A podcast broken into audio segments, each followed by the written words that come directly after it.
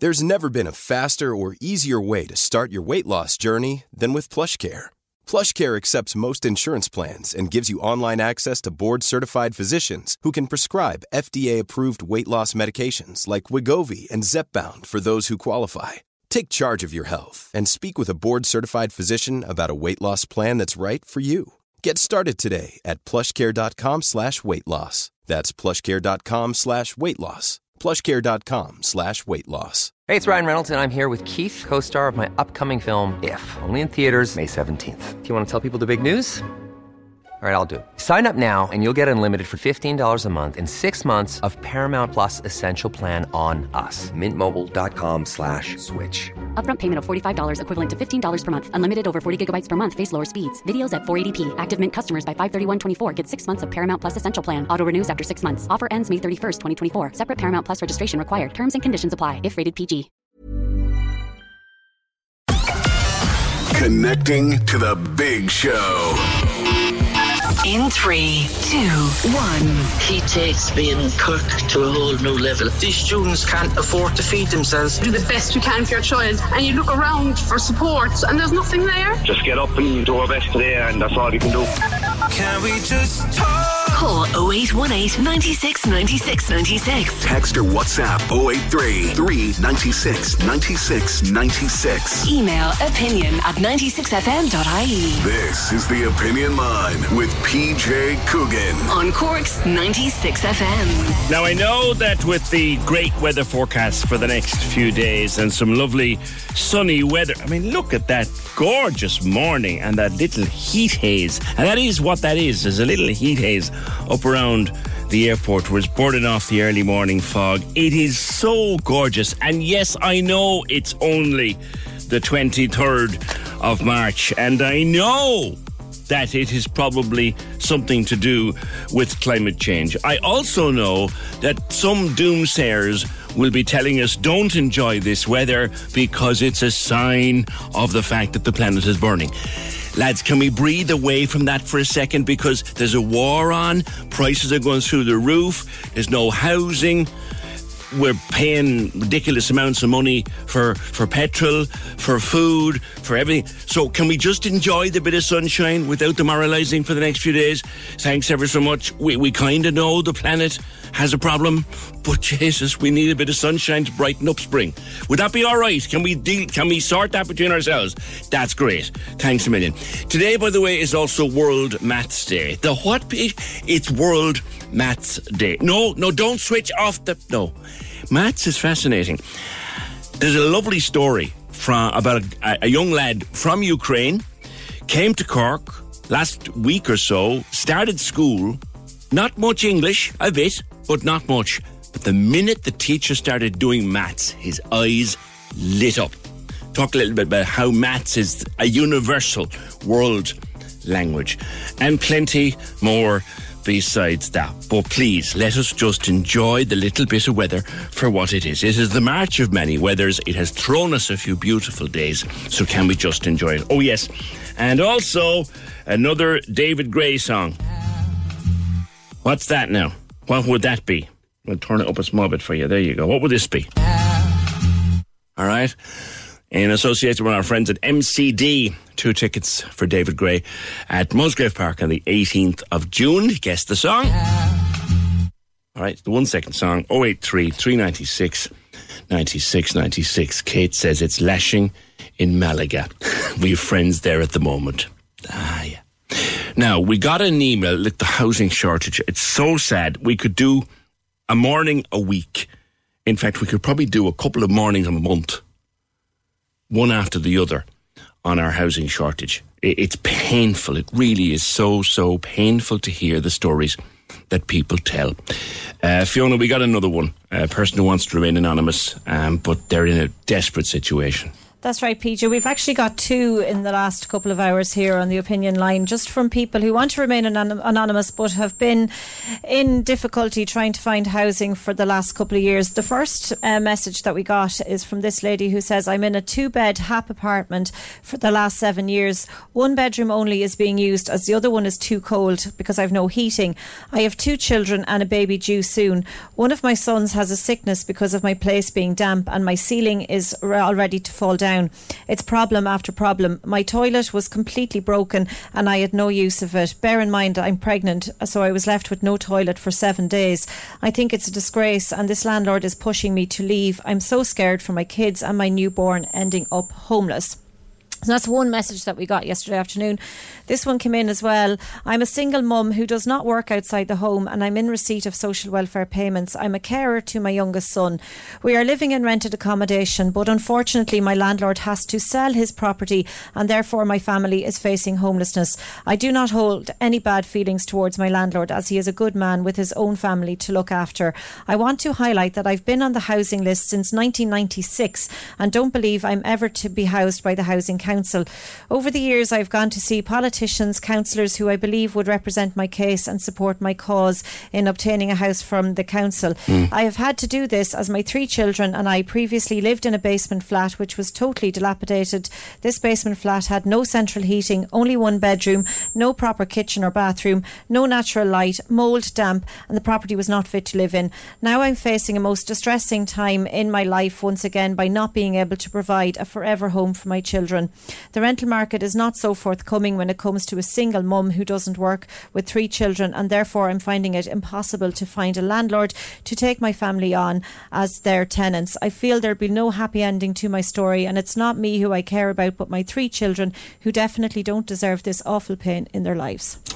That's terrible, isn't it? Oh, it's just shocking, P J, and that's just Um, an example of some of the calls that we've been getting in. Like, I know here on the opinion line you've always had stories about people who are homeless and people who are, you know, desperately trying to find a house for their families and people who've been on the housing waiting list for years. But it seems like over the last two weeks we've been just getting call after mm. call from people who are really, really struggling to find a, a home to rent in Cork, and it just seems that the housing situation is escalating. The housing problem is escalating here in the city in particular. Yeah, it's it's it's terrible, and we have had we've spoken to some of them, and they're told about the conditions in which they're living. And sometimes something happens when they come and talk to us. Sometimes something mm. somebody hears their story, and they.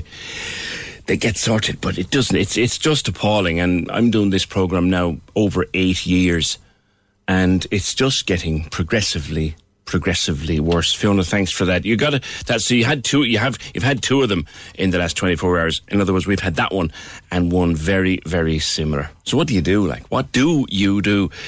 There's good news, however, for schools, special schools. Uh, Pádraig O'Sullivan, the Fianna Fáil T D, has been tweeting about this. He tweeted the, the text of a statement from Minister Norma Foley on special education.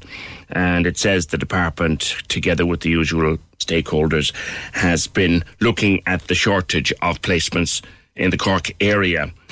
The big news is a new, entirely new special school to be established in Rochestown. That'll provide for children and young people with autism and complex learning needs up to the age of eighteen. Now that, in my view, is very big news, because that's kind of what Scoiltreasa has been doing. And I've been saying for years there needs to be a Scoiltreasa, like in every in every parish or in every town or city at least. So that's good news from Rochestown. thirty places initially. Children who've had no offer of a special school place for the twenty twenty-two twenty-three school year, it's estimated there'll be thirty places initially, priority to children who currently don't have an offer. Uh, it'll be located in premises expected to become available in early twenty twenty-three. That's just detail. Carrigaline Community Special School, that's expanding with new places. Um, additional classrooms, associated sensory areas, skills areas, eighteen additional places there from September. And Saint Gabriel's. Now, it's a long time since I was asked to do anything and visit anything and talk to parents from Saint Gabriel's, but I did a number of years ago. There's a major refurbishment project underway at Saint Gabriel's in Bishopstown, but ad- additional capacity in the twenty twenty-two twenty twenty-three school year. So good news for special education in Cork this morning. We talk so much about bad news. We talk so much about unavailability. We talk so much about people waiting and waiting and waiting. We've good news this morning, and let's embrace it when we get it. So thirty places in Rochestown, and additional, how many did I say in Carrigaline? Additional eighteen in Carrigaline. So forty-eight special needs places being announced uh, by the Minister, uh, and additional ones in Saint Gabriel's and all that. So good news at least. Good news on the special education front. Uh, oh eight one eight, ninety-six, ninety-six, ninety-six. Can we just talk? The Opinion Line on Cork's ninety-six F M. With the Cork City Marathon, take on your next challenge this June by running solo or with a team. Register at Cork City Marathon dot I E.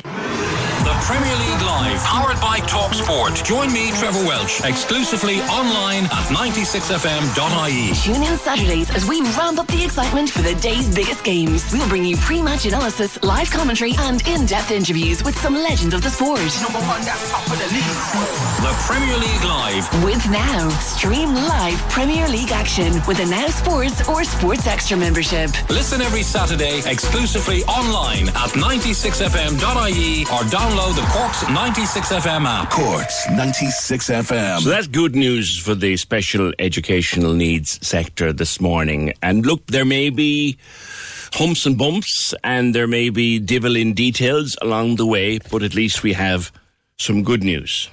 And then we got a lovely video. This is really nice. Um, I talked before about the Educate Together Secondary School, and I talked to students who are travelling quite a long way to go to school every day, and they're looking for a permanent premises. Here's a little video that they've put together to make their point.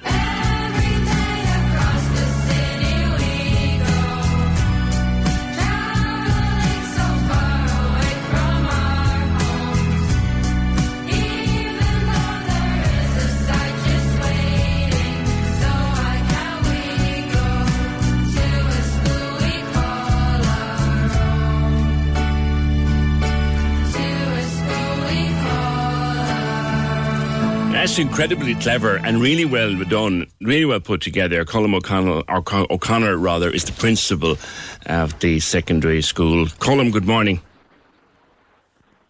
Hi, P J, how are you? Good. It's a lovely piece of work, um, but tells its own story. They've been promised a permanent premises. There is a site, but it's been going on now for years. Just bring listeners up to speed with the story. Um, well, first of all, I'm with the students here in the room, and they're beaming, uh, having heard it played on the radio. So you've made their day. Good. Um, so yeah, we we opened six years ago. We're, we're in our first sixth year now, and the school was there was no uh, permanent accommodation or no temporary accommodation identified when we opened, which is kind of a common story in Ireland, unfortunately. Um, so we were for two years we were in Nagle Community College in Mahon, and then we became too big for that location, so we were then moved to, to Griffith College on the far side of the city. Yeah. Um, we've been here for four years, and they, they've been really good to us. But it's a it's a long trek because our catchment area, our legally defined catchment area, runs from Rochestown to the Kinsale Road. Basically, mm, it's the mm. it's the area south of the the, the Link Road. Um, so every day the students get bused from, from that area to, yeah. to the school. So it's a, it's a long trek. Like, I was talking to them before, I think, about, you know, having to get up extra early and make sure you're at the bus. And, and it, it, it, it's a trek every day. When, it's a trek, especially when there's a the site there. Like there is, a, where is the site, by the way, Colum? So the site is a twenty-two acre site, and it's not all for it's not all designated for us. Um, it's the area behind the Garda station in Douglas, beside the, the finger post roundabout. Okay. And everybody, everybody there knows slap knows that, bang that in the hill. Middle then. Oh yeah, yeah, it's slap bang in the middle. So it's a, it's a great idea. Like there's fifty percent of the area will be a public park, a, a fully, you know. Uh, landscaped public park, and then half the the other half will be for the school. So um, the the site was purchased, um, I think, about four years ago, um, the Department of Education own it. Um, and then the planning application went through, and there were some difficulties with that at the time. So then the department has spent two years now, the engineers working with the city council, because it, part of the problem was it transferred. Um, as everybody knows, you know, the, the transfer, city, yeah. city expanded. Yeah. So it's the city council now rather than the county council. So the engineers are very hopeful now that they've resolved the, the issues that were there at the time. And so we're just waiting for the department to submit the planning now, and we've been We've been waiting for, for months for them to do it. They yeah. keep telling us they're going to do it, and we just keep getting letters saying, yeah, it's it's going to happen, and it'll be within the next quarter. And then it just changes. Same letter, different different quarter. Different quarter. But, but we believe it's, yeah, we believe it's imminent now, so we're getting excited. Yeah. Well, you'd be entitled to get it. And after, after waiting six years, you'd be entitled to get a bit browned off, let alone get get excited. So talk to me about the song. I know you've got a student there who was involved yeah. in making the song Cueva. Yeah, so the students have been running a campaign for, for some months now to get the department to actually, you know, do their job and submit the application. Um, so it's kind of um, taken different forms. We've had some newspaper articles, and most recently they've decided to um, edit the, the lyrics to the Keane song, Somewhere Only We Know. Yeah. And um, they did a great job in it. So they recorded it in a recording studio in town with Colin and Rowan, two of our teachers. Yeah. And then other students made a music video um to go with it, and um, with the, with the drone and, and stills from the from the recording session and that type of thing. Very good. So uh, it's it's it's actually emotional listening to it being played, yeah. because you know it's been a long time. We're we're waiting a long time, and it's not fair. Like so, yeah. um, we wanted to go in. So this is our next step, and we have other plans as well for pho- photo shoots and so on. Yeah. But you know we're we're just getting excited now, and we want to. Yeah. Wanted you, to go in. You wanted to move, and we had. I know we had the announcements on special needs yesterday. Very, very welcome. But you were saying, "Hang on, we're here six years now. We, we'd like, we'd like some movement, please." Yeah, yeah, yeah. Well, it's part of the same dysfunction. You know, we we we open schools or buildings, and we have a deficit of special edu- or special education places or special class places in many schools, and it's part of the same lack of foresight and planning that plagues our system, and we, yeah. we need to we need to be a lot more proactive in terms of planning. Yeah, yeah. You've got Cueva, I think, with you there. I do. She's yeah. excited. Yeah. I'll pass her on to you. Yeah, that'd be great. Thanks, Colum. Thanks, P J. Thanks, Colum. Hiya, Cueva. Hi. How are you? Good. That that's lovely work. Tell me. Thank tell, you. Yeah. Tell me about being involved in it.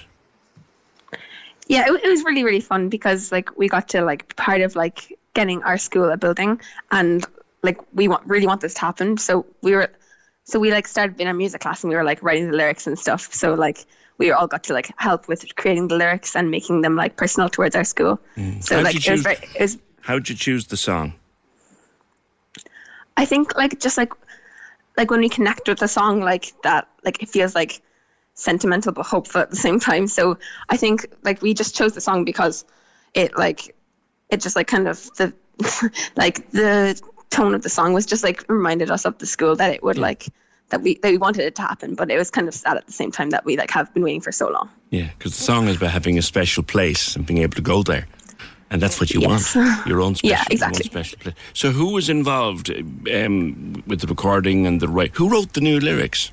Did you write them as a as a group? Uh, so uh, the teachers, uh, Ruan and Colin, uh, they created the first parts of the lyrics, and then we like they show them to us in the class, and we start singing them and stuff, and then we were just trying to create new ones like as well that fitted in better, or we were trying to edit them a bit, and like we, yeah we sort of all helped together in our music classes to create the lyrics. How fun was it then to go into a recording studio and actually record your own lyrics? Yeah, it was actually amazing, yeah because like we got to see all our hard work being put into action in like the studio and stuff. Yeah, yeah, all there with your headphones and your microphones and layering it down and listening to the final product and God, is that really us? Yeah. Kind of. W- was there a moment like that? Yeah. God, is that really us? Yeah, yeah. We, we were we were so surprised. We thought it sounded amazing. Like um, we like just with all the behind the scenes and stuff, it was like really emotional to watch. We were like so happy with it. Fantastic, fantastic. Now, are you you're local there? Are you? So, you, where are you from? So you you've to traipse oh, up across the yeah. the river every morning. Yeah, I take I take the bus, the school bus from Douglas to school every every day. Right, that's a that's an early so, start for you. Yeah. Yeah, it is. Yeah.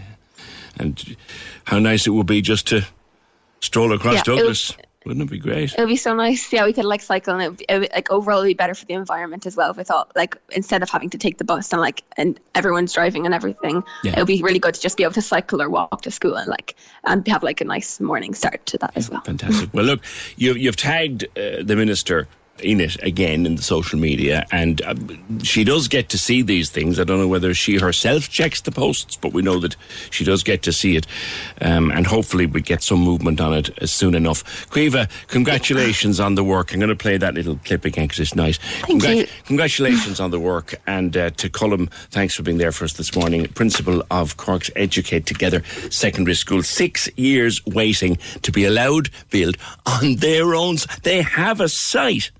They have a place. They just haven't got the go-ahead yet. How many times have we heard that before?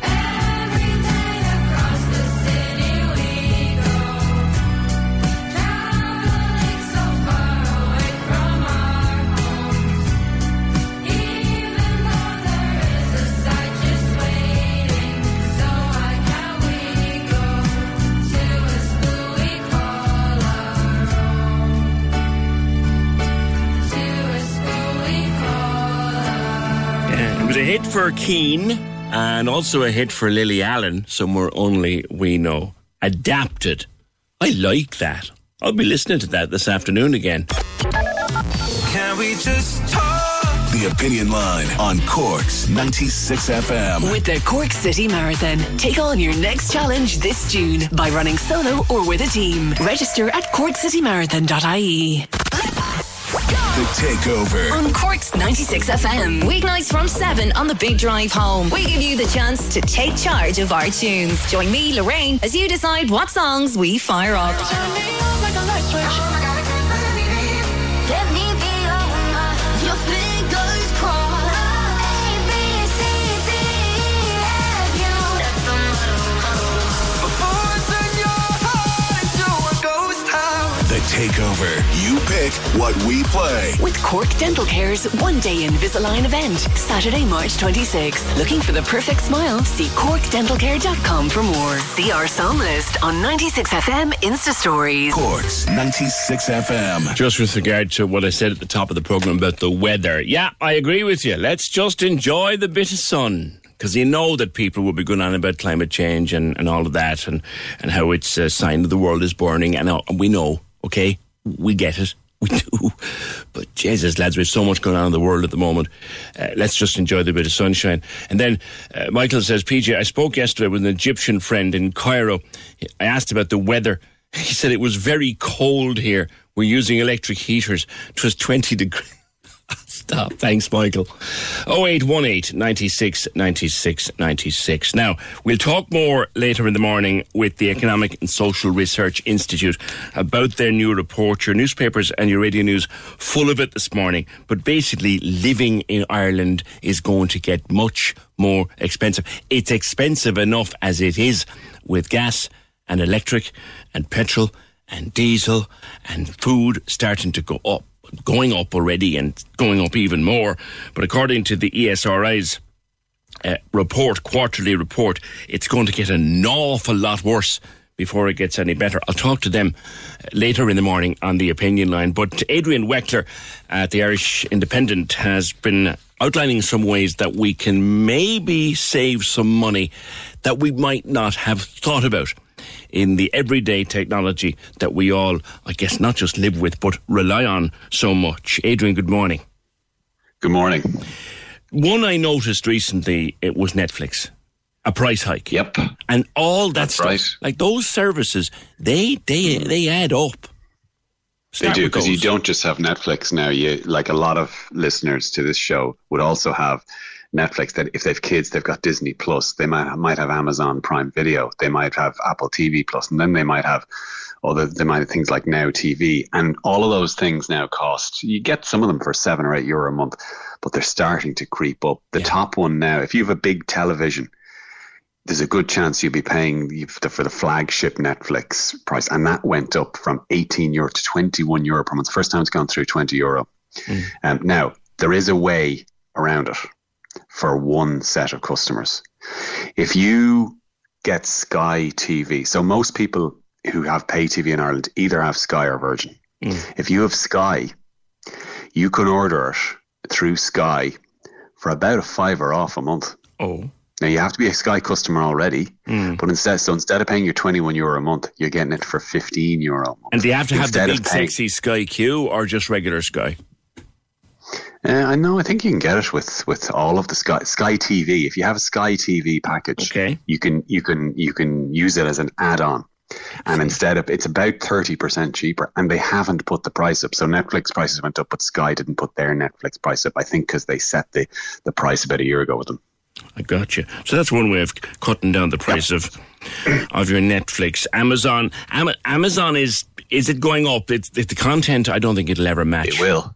Will it? It will. The thing about Amazon is they're starting to get into sports now. So any soccer fans would know that yeah. in the U K they have the rights to a lot of Premier League matches. They may expand that uh, soon. Uh, Apple T V Plus is now getting into live sports as well, albeit baseball. Nobody here is going to watch that. Um, so, um, but they will go up, um, and it's partly because of their production budgets. Netflix is spending nineteen billion dollars a year uh, this year instead of sixteen billion dollars. Making um, stuff. I think they're all going to go up, yeah. Yeah, yeah. Now, the mobile. Everyone in the house, even even the baby, yep. has, a, mm-hmm. has a mobile. Yep. And yep. we could slash the cost of our mobile phone. We absolutely slash it. So if you're paying any more than twenty euro a month for your mobile bill, believe me, you're getting ripped off. You're getting ripped. Now, I don't mean somebody who's also paying for a new phone on an upgrade. Okay, that's different. If you're if you if you got a new iPhone for one hundred ninety-nine euro and you're paying, you know, forty-five or fifty-five euro a month, that's fair. But if you own your own phone or you're past your your upgrade uh, contract date, right. you should not be paying more than twelve or fifteen euro. And if you want specific recommendations, uh, I'd say forty-eight is the best value you can get. It's eleven euro a month. eleven euro a month for pretty much what, all your what, what text and data. What network is that, Adrian? Three. Three. Right. So you you can get the same service for roughly the same amount of data and, and calls, et cetera. But for there's got to be a catch. It won't be as fast, will it? Or it won't, you won't as much qu- oh, no. as much bandwidth or what? No, you, you you won't get five G, but nobody nobody uses five G. I mean, like I I'm ahead of the curve on tech, and I don't use five G. I mean, four G. If your four G signal give you one hundred megabits uh, per second, the main thing is there are no shops. So you can't walk into a three store ah. and get a forty-eight pound. You have to do it online. And that for a certain section of people, that is a big deal, because if you've got a problem, some people like to walk into a shop and get it sorted. You won't be able to do that with forty-eight. But if you're comfortable enough, like we're in an age where you order a lot of stuff online. If you're comfortable enough uh, with that, yeah, you order your SIM from forty. I mean, Gomo is another one, Clearmo is another, but forty-eight is the best value. Right. And they're owned by the same... network. Owned by the same, they're owned by the same network. So Gomo is owned by Air, so it uses Air's mobile network. Right. Uh, forty-eight is owned by Three, uses Three's mobile network. Clear Mobile, which is fifteen euro a month, that's owned by Vodafone, uses Vodafone network. Mm. So they're trying to, they're kind of trying to have it both ways, and they're hoping, I think, that a lot of customers won't know. That, oh no, no, I, I, I saw Three and Vodafone and see they're the they're the main brand. I'm going to go with that. It's the same network. Wow. Wow. Now, I love this one. Um, I have a number. With a, there's a number of, of Alexas in my house. Um, mm. But this is a clever little trick. You can't trick. say that word on air, by the way. You know that. Oh, I've had great fun with that, Adrian, but let's not go Trigger there. Trigger hundreds I've or maybe thousands of devices. Great fun. Alexa, volume ten. No, no, stop. Please stop. Alexa, volume two. Anyway. No. I know it works. I've, I've been teasing people with it for ages. But anyway, if you've got one of these in the house, you can attach it to an old yep. stereo and really Correct. sex up your sound. A hundred percent. So sometimes people, I give a lot of advice to people who uh, on things like smart speakers, and there are a lot of good ones out there. You know, you, you'll pay up to four or five hundred euro for one. But what a lot of people don't realize is if you already have a decent hi-fi, like a lot of listeners now here will have paid like quite a lot of money, five, six, seven hundred pounds in those days yeah. for their hi-fi. It's sitting in the attic, it's gathering dust. They haven't used it in maybe five, ten, fifteen years. If you just plug the very cheapest Amazon Echo or Google Nest Mini, um, like th- I'm talking thirty-five euro. If you get the the uh, the the simple cable that plugs from that into your hi-fi's A U X aux auxiliary port, yeah, yeah, it transforms your really good hi-fi with your really good sound into a giant smart speaker because it's using the little Amazon Echo right. as a voice control unit. So that's doing all the computing. When like when you ask for something, the weather, or you ask for a song on yeah. a streaming service, or you're asked to play the news, or you're asked to play the radio or podcast, that's doing the computing bit, but it plays it through your much better speaker system. How cool is that? Yeah. Thirty-five and, euro. And, yeah, and the the the, the, the like, little... don't bother with your five hundred euro Sonos smarts. Don't bother with your giant. If you have a decent hi-fi, get the cheapest one possible and just hook it into it. Like it literally takes you five minutes. It does. It's a small little cable. The, even yeah. if the cable doesn't come with the device, it's about three quid in Harvey Norman's to get the cable. Yeah, that's right. Wow, yeah. That's cool.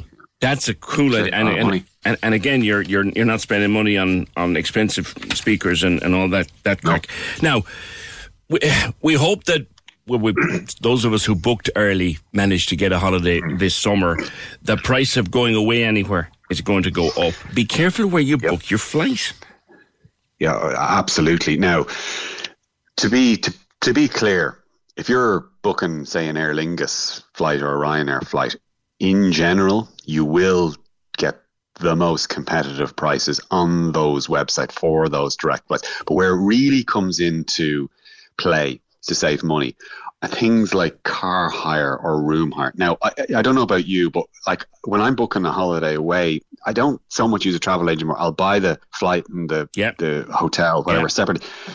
When I buy, when I go for the looking for the hotel, I usually use one of the big aggregators on it, like booking dot com or Expedia dot I E or one of the, one of those big ones that's supposed to scour the web for the best offers, and then it's supposed to give you a big choice and the most competitive price. What I have found over the last uh, two to three years is that is not always the case. Car hire is a particular devil. Now, for anybody who hasn't tried to, to hire a car abroad at the moment, it is ridiculously expensive. I mean, if you're going to the States, you will spend one thousand dollars on a, uh, for, for a car hire for a week if you go through one of the big aggregators. If you look around, I've done this three times in the last two years.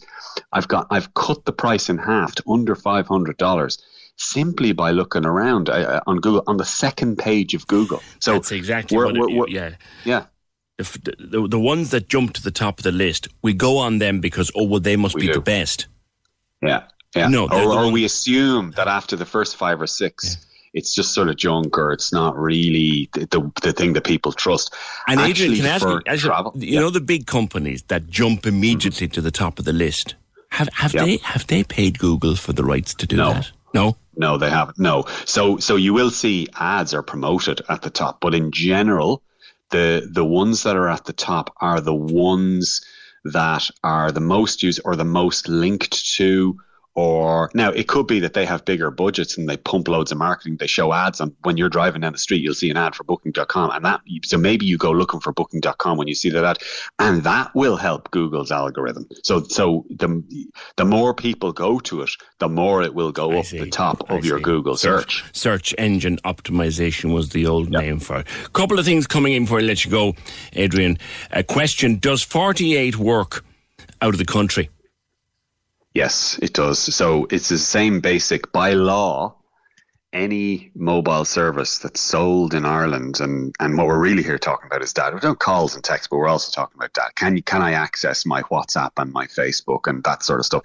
Yes, by law, they have to give a minimum um, percentage of data and serve uh, of data when you leave the country in the European Union, right? Um, and all calls and texts within the European Union. So I think in the case of forty, you'll get something like fifteen gigabytes a month if you're in Europe, uh, but you get all your calls and texts. I see, I see. So, and forty-eight being owned by, I think you said three, isn't it? Three. So yep, when you go, three. for example, if you want to go, if you go to Spain on your holidays, what would you do? Yep. Attach your phone to the local three service? Oh no. No, no, no, no, no, absolutely not. No, the, the way the rule is, the way the law is, it's up to them to to to do all that for you. Oh. You just turn your phone on. So the manual oh, search that I've been doing every summer, I don't have to do oh, anymore. Oh yeah, it could be could be Vodafone, could be, you know, Orange, it right. could be, you know, whatever, or it could be T-Mobile. Absolutely, no, no, that's it's not like you're.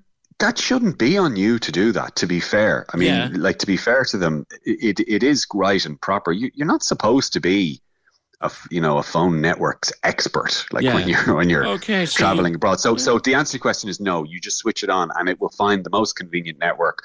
Yeah. And, uh, and, and that's how that works. Yeah, because we, we had a message from someone saying they had to quit it because it didn't work when they were abroad. Well, I, I have to imagine that that's somewhat unusual. I don't hear yeah. too many of those complaints. I do know that sometimes, like, you will, you take a thousand people going about, you will always have a few people who, you know, there will be an issue somewhere. It might be the area, it might be the way their phone is is set up themselves, and there are sort of quirks. But in general, and, and certainly in my own experience, sure, no, you just switch your phone on and it works. Now, there's lots of ways to watch your television or that kind of thing that wouldn't necessarily be, shall we say, one hundred percent yep. legit. They might be a little bit naughty. Or, or even one percent legit. Yeah, go on. Here's one. Six months Netflix stroke Spotify on AliExpress cost me thirteen euro.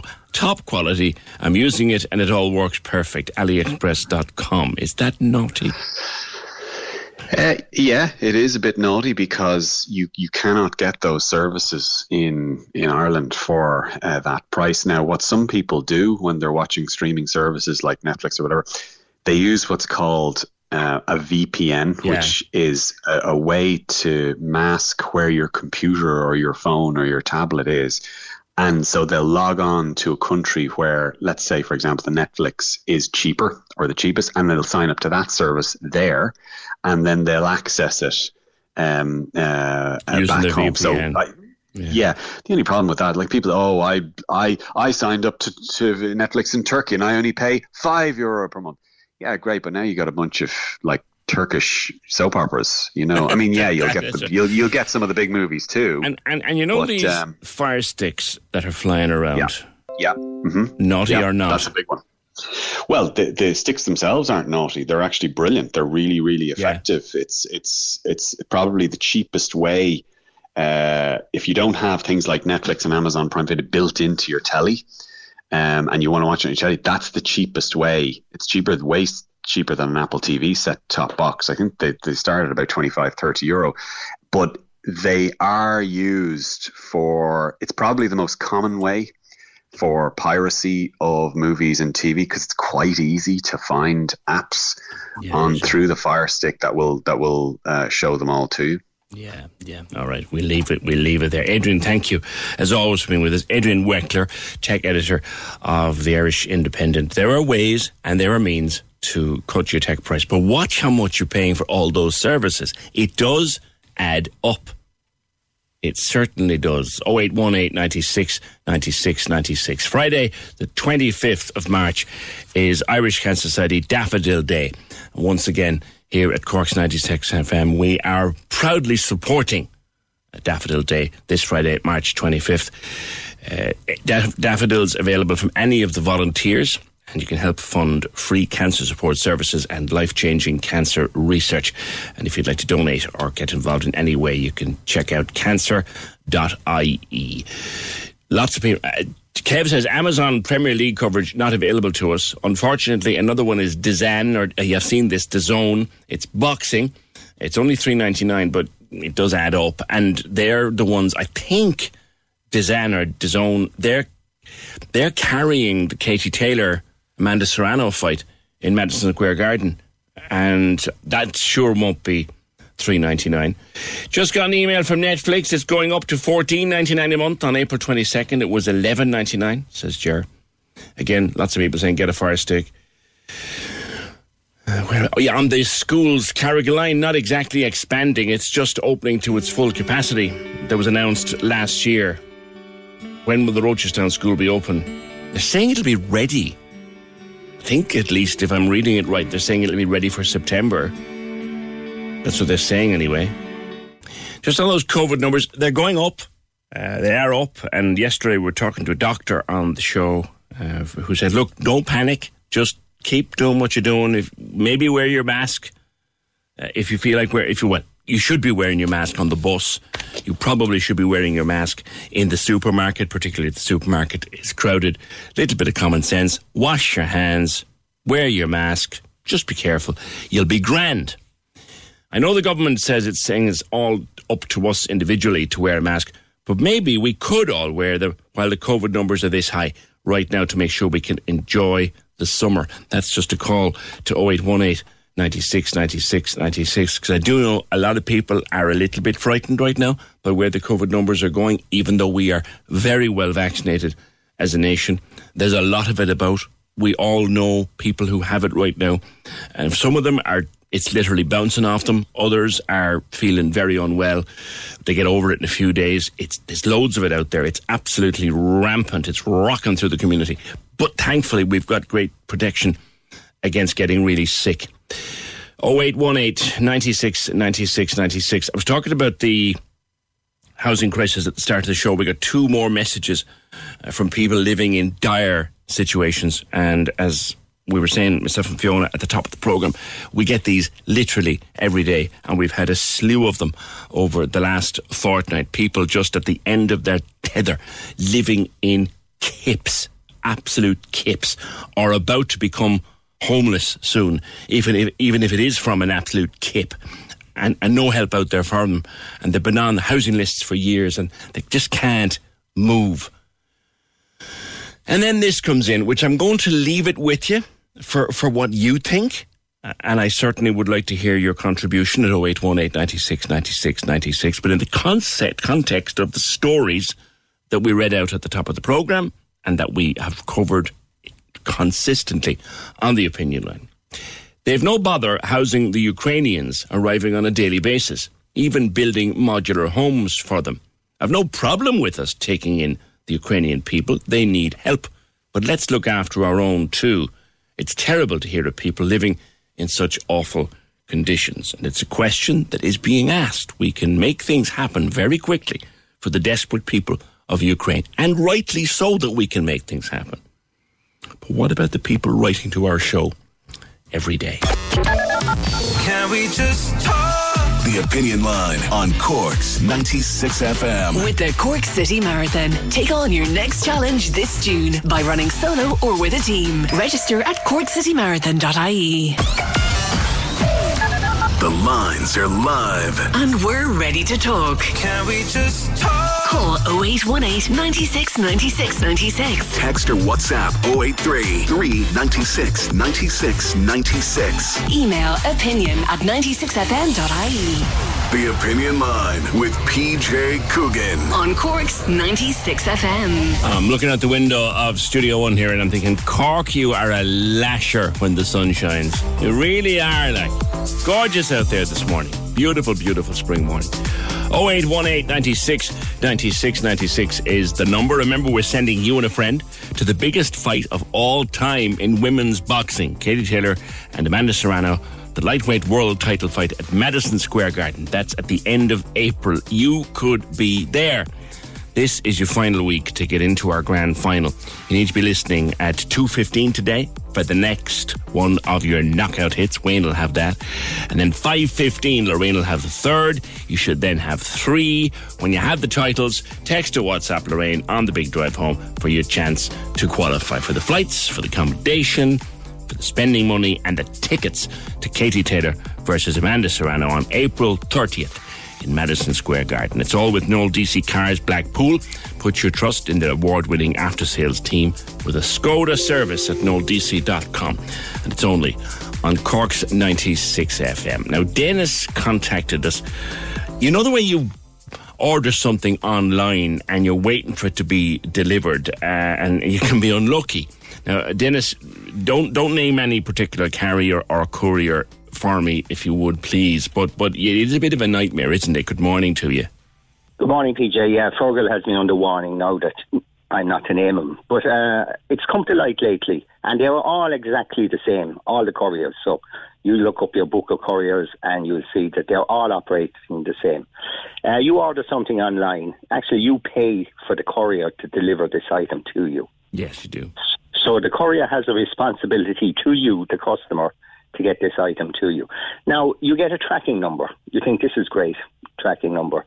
That's, uh, I found out now that that tracking number means absolutely nothing. It's fine if everything goes well, the parcel comes to you, the courier comes to you, you're at home, you accept your parcel, hunky-dory. You don't, it doesn't matter, except that the tracking number will tell you that, yes, it's on the van. That's all you know. Right. Okay. Now, say something happens, and then you get this computer-generated message which says, we failed to make delivery. Now, you're wondering, is it something wrong with your postal code? But the fact it was that you were at home waiting for this parcel, which you were told that was loaded onto the van at eleven o'clock, and at five o'clock, you've been at home all day, and it hasn't arrived. Right. So your next quandary is, okay, I'll contact these people. Impossible. You you don't get a telephone number for them. Yeah. I tried contacting them through WhatsApp. You might as well be sending up smoke screens.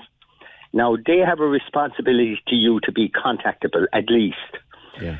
The other thing being is that with the tracking number, if even you went onto Google and you could trace the whereabouts of the van, yeah, that you could say, yeah, well, it's in my area. There's a good chance I'm going to get this now.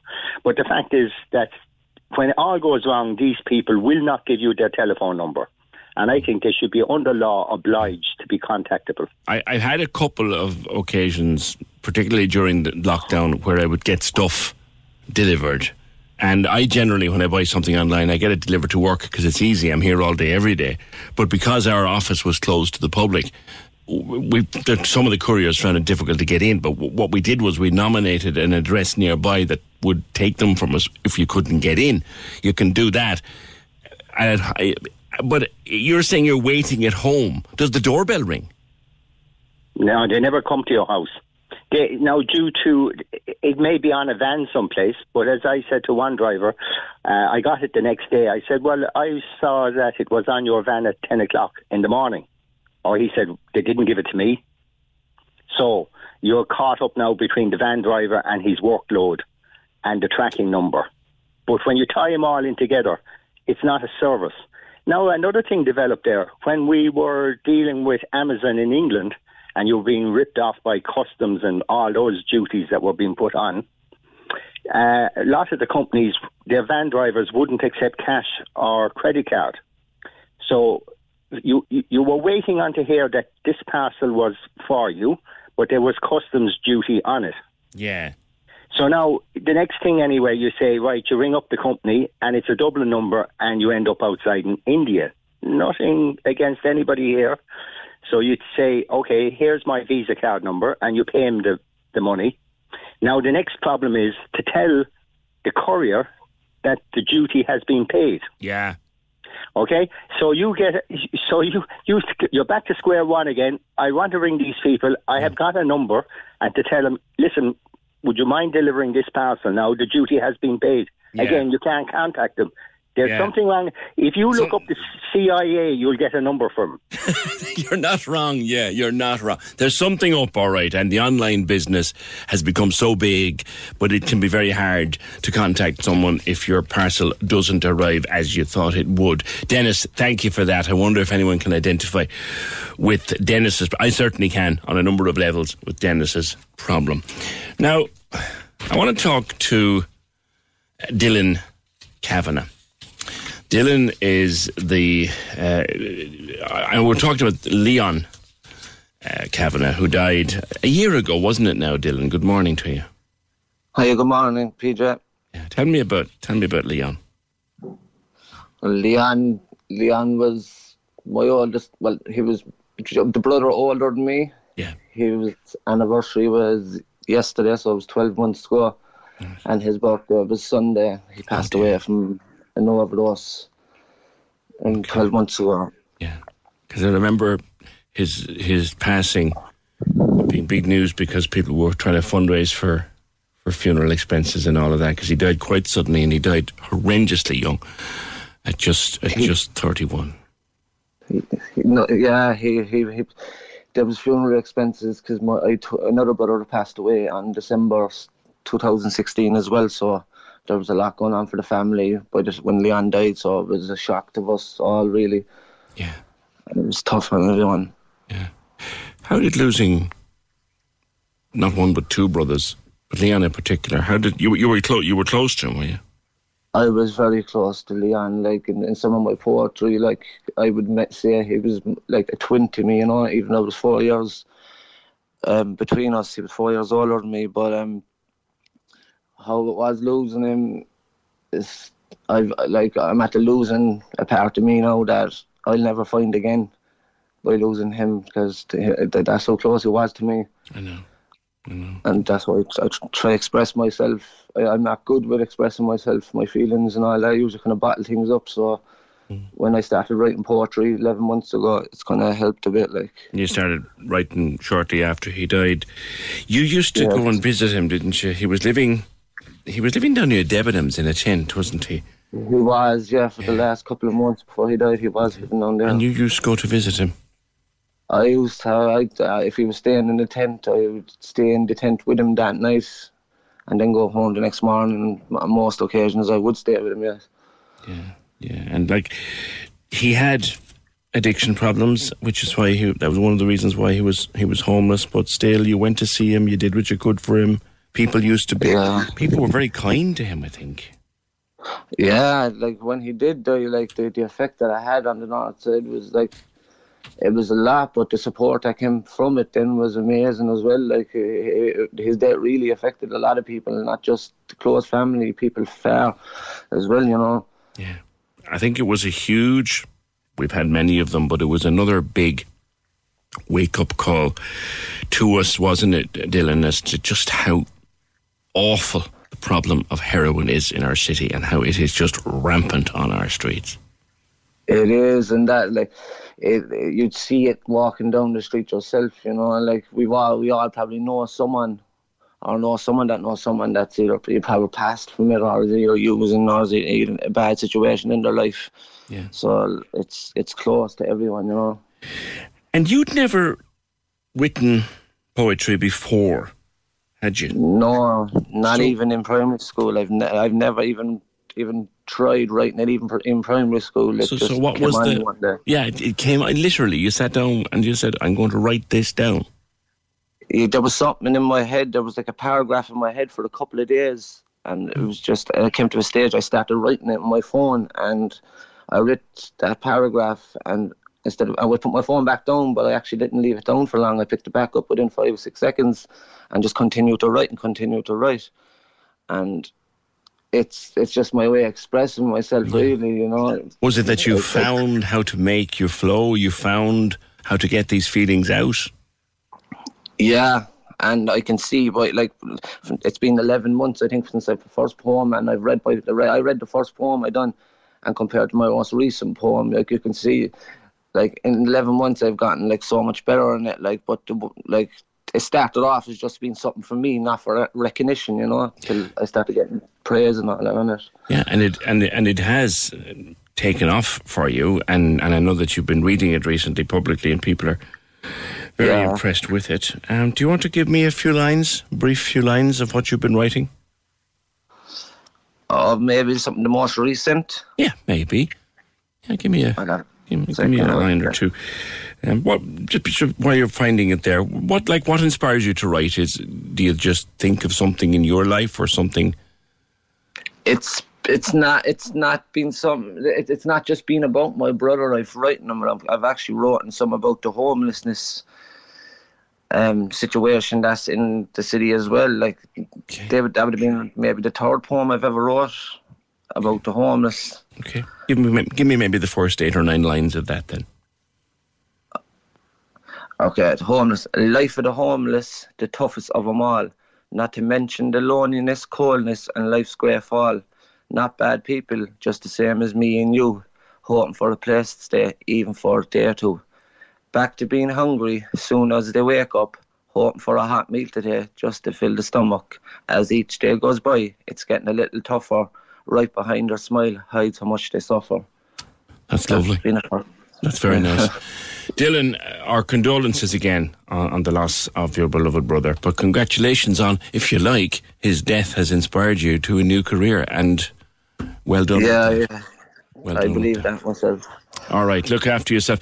And hopefully we get that those both poems out in maybe book form uh, at some stage soon. Someone will help you to do that. Dylan Kavanagh, thank you very much. Brother of the late Leon Kavanagh, who passed away a year ago at the Mercy Hospital and inspired his younger brother to start writing poetry. Thanks, Dylan. oh eight one eight, nine six nine six nine six. Can we just talk? The Opinion Line on Cork's ninety-six F M. With the Cork City Marathon. Take on your next challenge this June by running solo or with a team. Register at Cork City Marathon dot I E. Simon Murdoch and the best music mix. Weekdays from midday on Cork's ninety-six F M. Your afternoon sounds better here. All your favourite tunes to help fly you through the day. And if it's happening here on Leaside, I'll tell you about it from midday here on Cork's ninety-six F M. Can we just talk? The Opinion Line with P J Coogan. Call us now. oh eight one eight, nine six nine six nine six. On Quartz ninety-six F M. Okay, your newspapers have it this morning. Uh, radio, television news has it. Our cost of living, as if we didn't know it already, has gone through the roof and is going to, unfortunately, go higher. Uh, front page of the Irish Independent, and it's on all the newspapers, but the one I'll choose is the Independent. Price hikes, price hikes for fuel, housing and food to hit a forty-year high, nineteen eighties level inflation. That warning coming from the Economic and Social Research Institute. Inflation not seen since nineteen eighty-four. It comes to, in their quarterly economic survey, inflation could hit eight point five percent by the summer, before averaging out at six point seven across the year. A lot of it being blamed on the war uh, in Ukraine. Kieran Quinn is research professor with the E S R I, and he joins me now. Professor, good morning to you. Good morning. How are you? Very well, sir. Bleak and stark news that the ordinary families listening to this radio show do not want to hear, but it's not undeniable, isn't it? It is, yes, I'm afraid. I think that there's probably two things to say. Uh, on the one hand, uh, the economy has come through the pandemic quite well, you know, in, in, in quite a strong manner. And we see that in a number of different ways with unemployment falling, et cetera. So, you know, in the absence of the recent situation in the Ukraine, we would be expecting the economy to grow very strongly this year and into next year. But clearly the events uh, there have, have really uh, are, are likely to have quite a significant effect on us all, really, in terms of, um, you know, the economic effects of it, if you like, and particularly, I suppose, the inflationary pressure. So there had already been increases in inflation that everybody knows about, would have seen. And indeed, the, the latest data from the C S O says that the inflation rate is running at five and a half percent. But that was taken before there was any uh, hostilities breaking out in the Ukraine. But certainly what's happened there now will add to the inflationary pressures, I'm afraid, going forward, particularly to do with energy. But also, indeed, even things like uh, cereals, wheat, for instance. uh, Russia and the, and the Ukraine are the, the largest producers of those, amongst the largest producers of those in a global sense. So there's a lot of pressures coming, uh, you know, in terms of uh, increased prices in the coming months, I'm afraid. It's possibly an oversimplistic way of putting it, but but still, am I right in saying that inflation, it's a big word, but it covers everything from the drum of milk you put in the fridge to the gallon of petrol you put in your car or to anything that you go out there to buy? Inflation inf- affects everything. It does. I mean, the, the way the C S O calculate it typically is they take a weighted basket of goods that people, you know, on average typically buy. And, you know, when they compile all the, they look at all the prices of the individual components, they, they average it all up and then they come up with, in, in the most recent case, the figure of five and a half percent. So the major drivers of inflation right now would be the energy issue, um, and also domestically housing costs. That's another issue that, you know, I'm sure most people are familiar with. Yes. Rents have, have been increasing very sharply. And house prices as well have been increasing. So they're the major contributors at present. Any, but energy feeds into a number of different areas. It feeds into, for instance, transport, and the transport element has seen a big hike uh, recently. And of course, that's because transport is very heavily dependent on fuel. And, and ultimately, fuel and energy related issues are the main drivers of inflation uh, over the recent, um, you know, recent six months. Okay. I was talking to someone recently who provides, now I won't say what it is, but I'd be identifying them, a rather specialised service, shall we say, uh, in, in the animal uh, sector. And it involves quite an amount of driving. And was saying to me recently that um, has had no choice but to put up the cost of what they do because of the sheer price of getting there with diesel. Exactly. I mean, uh, I think it, it, anybody who's filled their car up recently will testify to that. I mean, the the, the, the price increases alone in that area, both in petrol and gas uh, or petrol and diesel over the last uh, three or four months have been substantial, you know, and uh, I think that's one way that it really bites, uh, that people really notice. But also, even if you do your local shop now, you can clearly see that a lot of items are inching up in terms of the prices. They were maybe two euros uh, three months ago. They're now two euros, ten or fifteen cents. So all of that adds up because ultimately energy and fuel is used across a whole variety of different sectors of the economy for transport, et cetera.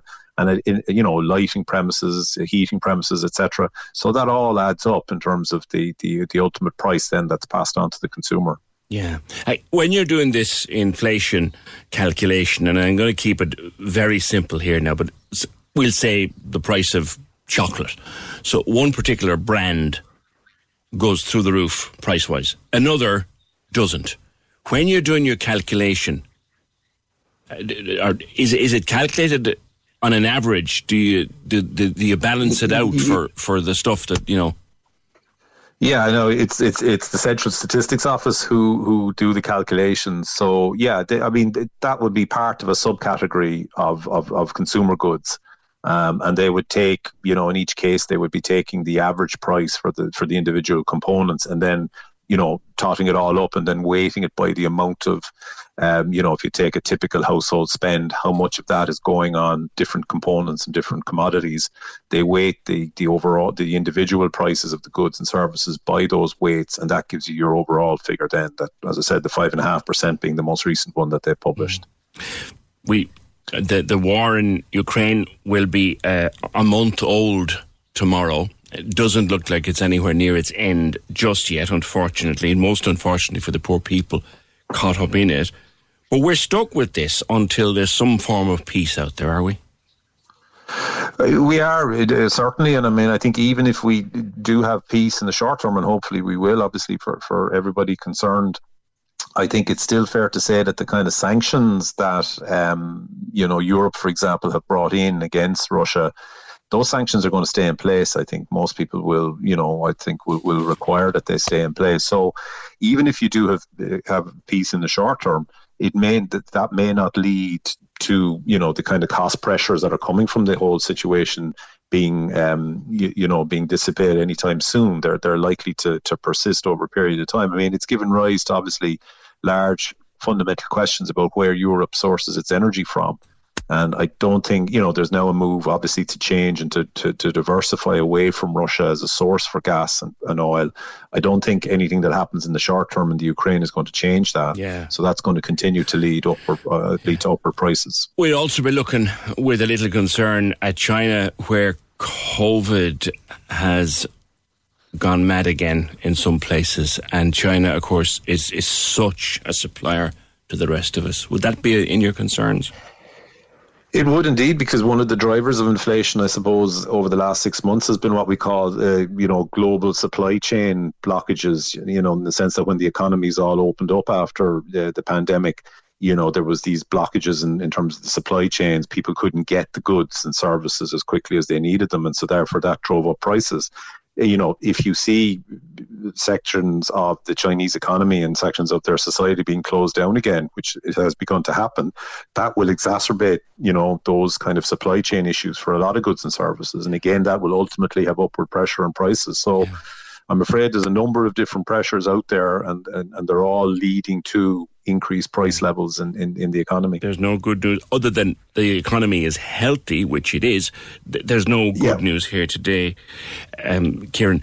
One thing, though, and I don't know whether this is in your purview to, to, to speculate here, but what is inevitably going to follow this is pressure from all sides on the government to do something. Now, we already had one move on the excise for fuel, but there's pressure coming from all sides on the government to step in and try to do something. Already, both Pascal Donoghue and Michael McGrath have said, look, we'll help whoever we can, but we can't solve all of this.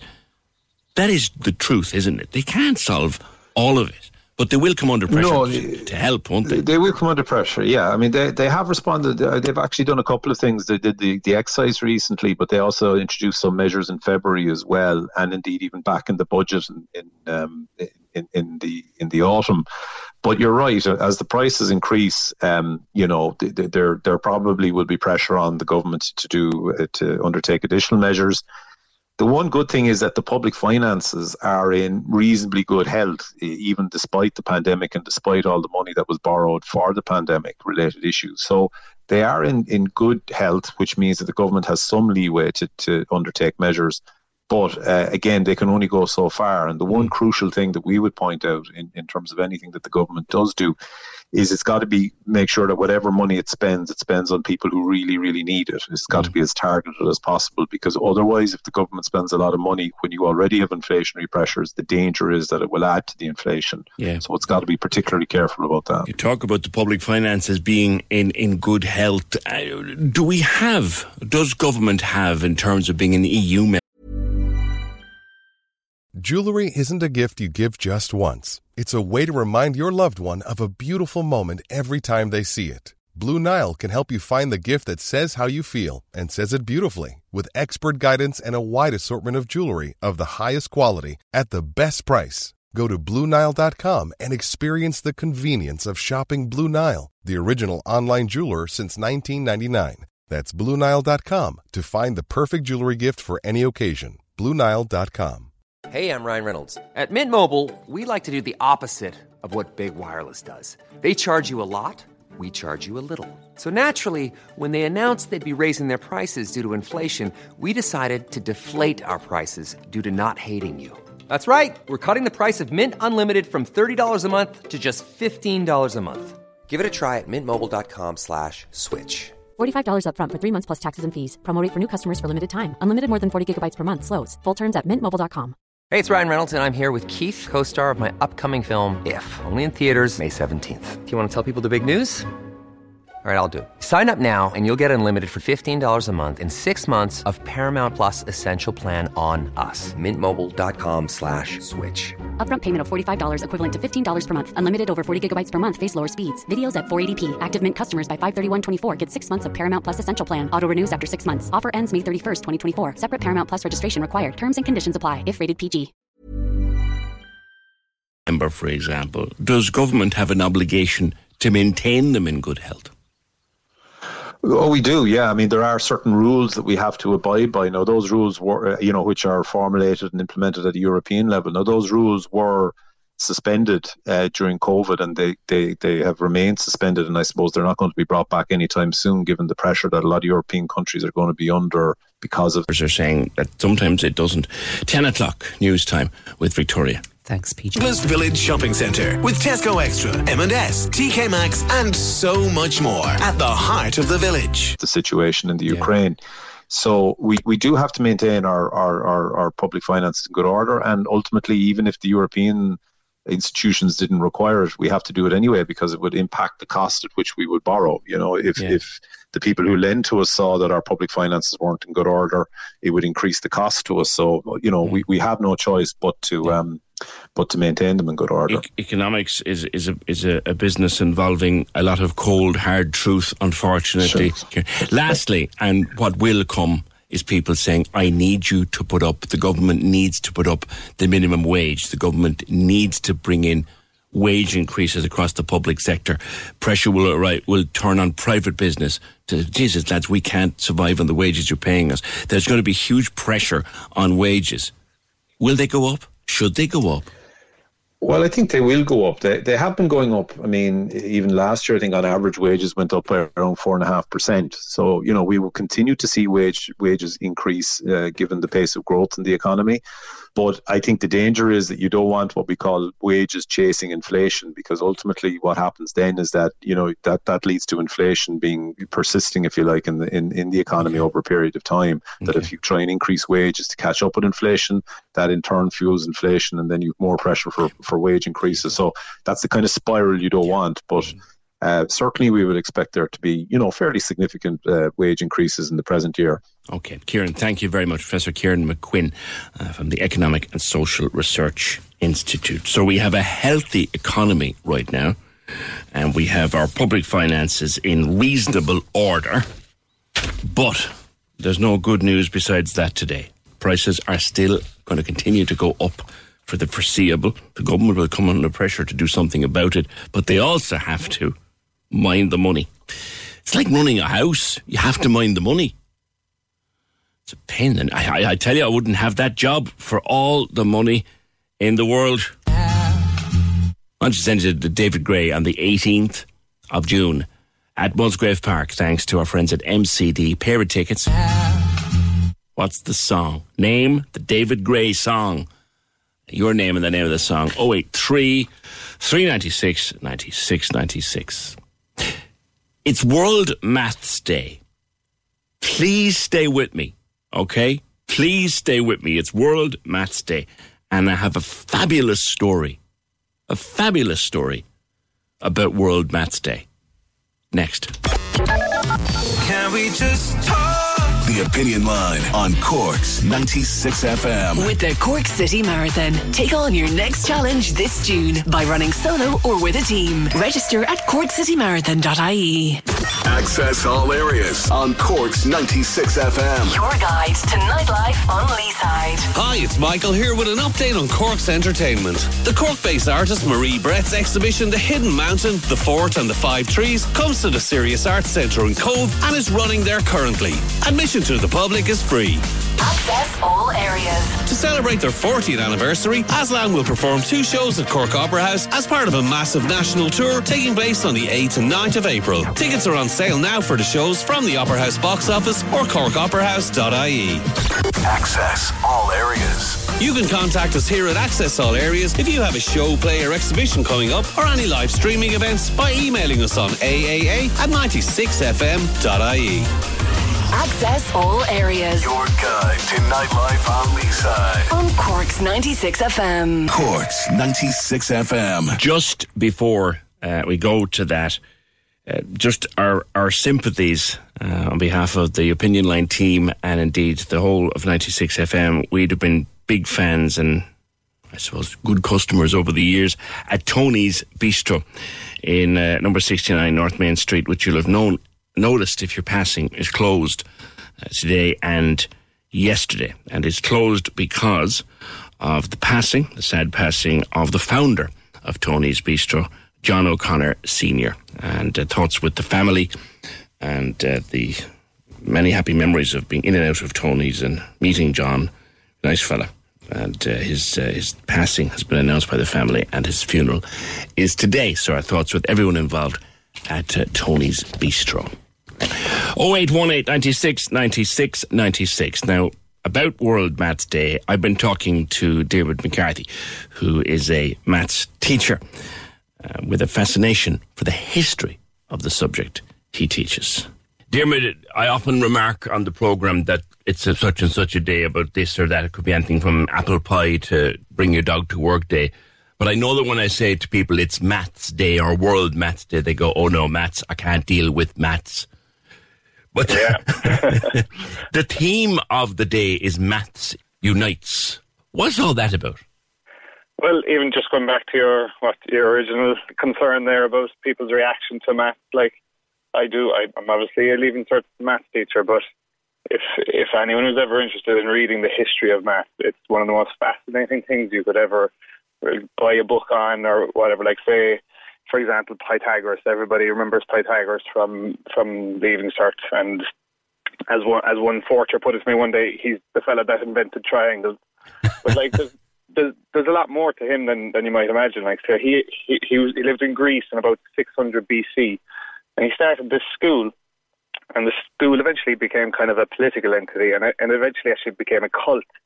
And he, he was an interesting kind of fella. He introduced these rules to his his brotherhood, he called it. Rules such as uh, you can never marry a woman who wears gold jewellery, you can never ma- you can never pass a donkey lying in the street, you can never urinate in the direction of the sun, and you must avoid all contact with fava beans, whatever they are. So in- interesting fella. Like I, I tried to introduce those rules in the in the Carrigaline Maths Department, but unfortunately I, I was voted out. You know. Yeah. Um, but like the interesting thing about him was that like he he did all of his stuff, all his stuff with triangles, all his stuff with ge- geometry. Before numbers were even invented, like numbers as we know it didn't even exist until about five hundred years later. Yeah, and it was in uh, in Babylonia, in Hindu India. That's where they started to be invented. And like it, it was very interesting there. And we're talking about Maths Unite, like very similar today. Back back in like in, in Europe up until the twelfth century, like that's only about eight hundred years ago, we were still using Roman, Roman numerals.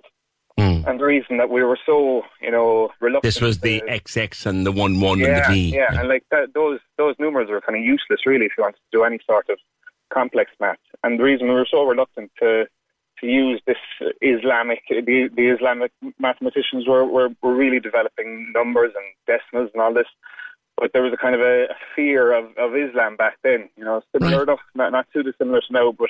The Crusades and things were going on. And right. it, it, it took uh, an Italian uh, mathematician, Fibonacci was his name. Yeah. And like your your your show is about three hours long now. I'd say I could talk for three hours. About Doesn't he have a particular sequence named after him? Yes, that's the Fibonacci that's the guy. sequence. That's, that's the guy. Absolutely. And and again, just to your listeners, if you ever just go on Wikipedia and and just look this stuff up, it's absolutely fascinating. But it was him who managed to convince the European mathematicians that this Islamic math that they've been practicing over here for one hundred years is actually can take us to the next level. And it's no coincidence that this was about the thirteenth centuries. And once this was introduced, you had things like the re- the, the Renaissance in Europe, you had things yeah. like the Age of Discovery, and like it's not a coincidence that once once you know they shared these maths ideas that, that Europe starts starts to flourish. So so we were still using X's and ones and V's and M's and C's and confusing the hell out of ourselves. Where yeah. he said, you know, um, Mister Fibonacci said, you know, they these lads over in the Islam part of the world, they've invented different numbers which can do an awful lot more, like one, two, three, four, five, and six.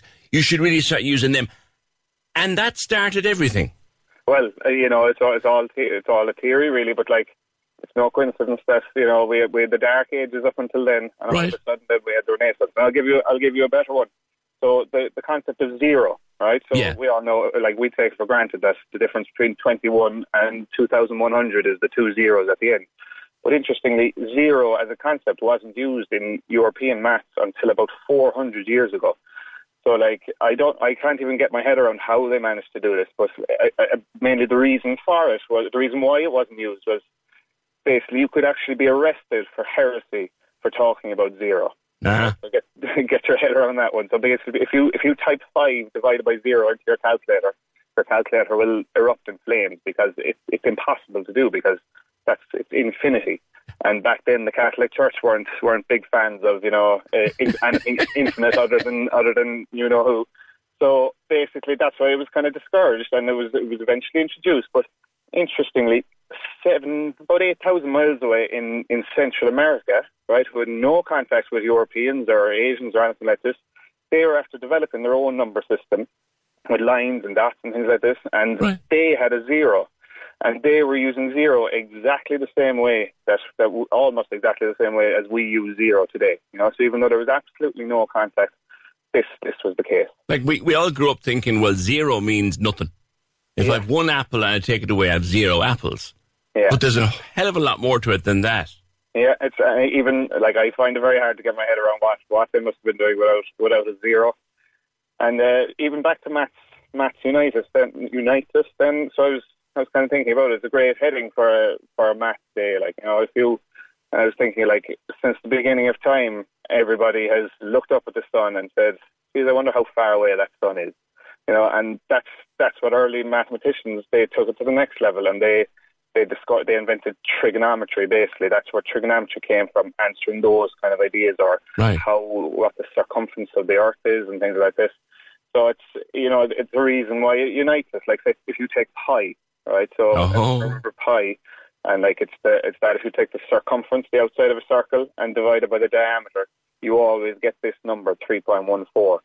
And like what they found is when they studied um, when they studied mathematicians from all across the world, from China to um, interestingly Baghdad, back back when it was discovered, they they built Baghdad in a perfect circle when it was first when it was first found there.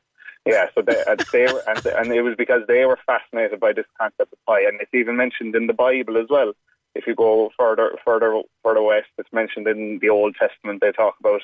They they rounded it off to three. Now, as we know well at this stage, it's three point one four something or other. Mm. But it just shows that no matter where you are in the world, there was people people just fascinated by this yeah. relationship between the circumference and its diameter. Yeah, I, I remember being very much a fan of the old twenty-two over seven. Because yeah. it got you the more accurate result. But sure, we could talk about that all day. But, yeah. pi, you know, pi, like... A, I suppose in terms of Maths Unite, how, Unites, how, how I would think of it, David, is that you can go to the four corners of the world and you'll find a hundred languages on your travels. But maths is maths is maths. Is that is that a, a fair way to compare it? Well, I'll give you a few good examples. Now, we've had we've had students come to our school below in Carrigaline, and there was one particular one from Spain there just two or three years ago, and not a word of English, like he couldn't follow anything you were saying, but you put him in a maths class, and now I know there was a bit of English in the maths questions that he couldn't figure out, but he would he was an absolute dinger at it, and it didn't matter that it was in a completely different language.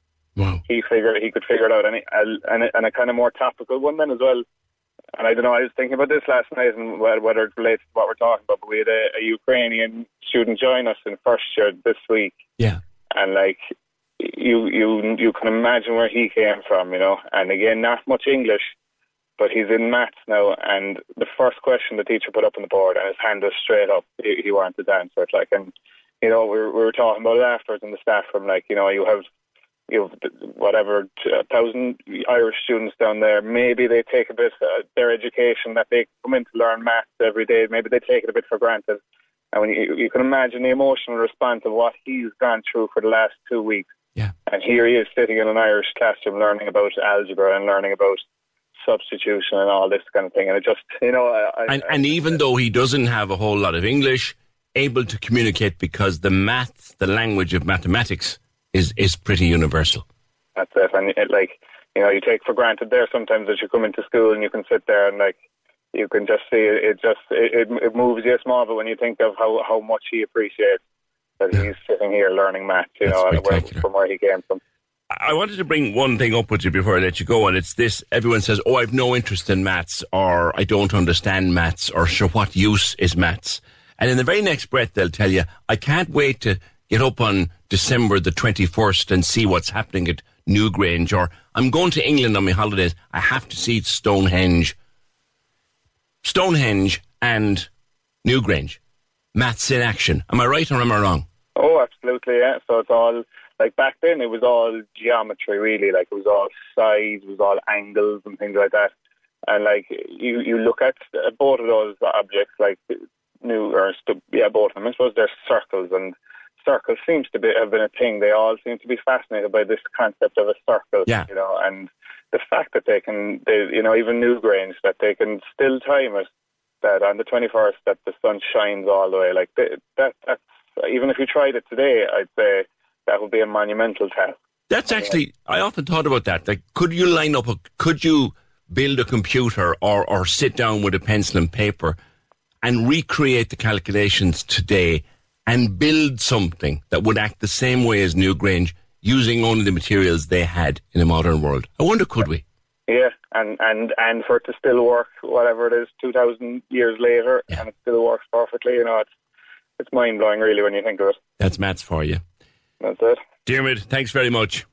No problem, P J. Dermot uh, has a great website, Tacit Maths, Cork City Marathon dot I E. It is a teacher in Carrigaline. History of it. It's gas, isn't it? On World Maths Day. Just said we tell you about it. And that's a lovely story of that lad who arrived from Ukraine with not a whole pile of English, but put a maths problem on the blackboard, and he was able to get into it because of the universality of it all. And as Brian says, that sums it up perfectly. Badum-tish. Thanks, Brian.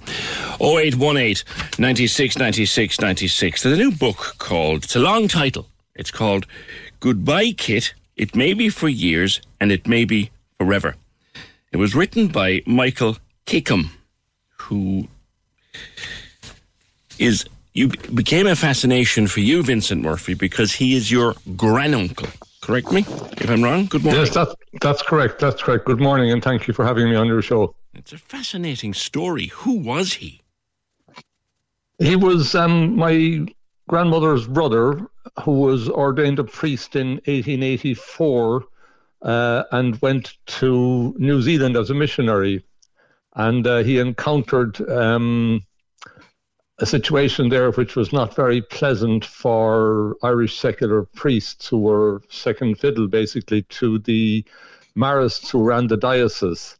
And he ended up having a row with his bishop, first of all, uh, to do with the um, his views on the national question in Ireland. He was a brother of the writer and patriot Charles Kickham, sorry, a cousin of Charles Kickham. And uh, Charles Kickham was, of course, a member of the I R B, which was blacklisted by the church at the time. Uh, so to get out of it, he went to Australia, joined the Jesuits for a while, but didn't have great success there. The the environment was like going back to a boarding, a boarding school for a man who had been riding around the country on horseback for four or five years in, in New Zealand, and he just couldn't stand the confinement. Mm. Um, he was supposed to go back if he didn't stay with the um, Jesuits. He was supposed to go back to Christchurch, but he refused. And there was long, acrimonious correspondence between himself and the bishop to try and avoid um, returning to uh, New Zealand. And the culmination of it was that he got permission on condition that he paid two hundred pounds to the diocese. Now, two hundred pounds mightn't seem like a lot of yeah, money today. But, yeah. yeah, but if, if you convert it to the uh, current value, it's about thirty-one thousand euros. Wow. So it was kind of like indentured labour. Yeah. Uh, He did eventually manage to leave with the support of his cardinal in Sydney and ended up paying just fifty pounds. Yeah. And then the, the title of the book comes from, didn't it? He came home and then he went away yes. again. And yes. those were the last words he spoke to, to his mother, was it? To his sister, Catty, right. my grandmother. Okay. Uh, he, he spoke those, and, and the reason I know that they were the words he spoke was that she wrote it in a letter to her sister-in-law some years afterwards. Um, and he went off and he told nobody where he was going. He ended up in Buenos Aires, and he went there in about nineteen oh one. In nineteen oh seven, by purely chance, the family discovered he was in Buenos Aires and no longer a priest. He was teaching there. Right. And uh, uh, his, his secret was out. So it seems like he, he had some internal turmoil about his priesthood and yes. possibly about his religion, even though he didn't disclose what that was. Yes, yes. He didn't marry, no? He didn't marry. Well, no. His, his death cert says that he was a bachelor. Right. And that's the only information I have. But I have no indication to believe that he had married or had a woman in his life. I think it was a pure case of not believing. Yeah, he lost his faith effectively. I, I think that's what must have happened. I can think of no other reason. Yeah. Maybe there is something else, but I just couldn't find it. Had you any idea, Vincent, when you went to look into this, just how convoluted his, his life had been and how fascinating his story had been? Not really. Um, growing up, uh, my father was very good at talking about all the relations that you had here, there and everywhere, you know. And he mentioned this um, uncle of his, granduncle of mine, Father Michael. And rather later in life, he mentioned that uh, he had gone to Argentina and he had um, left the church. Mm.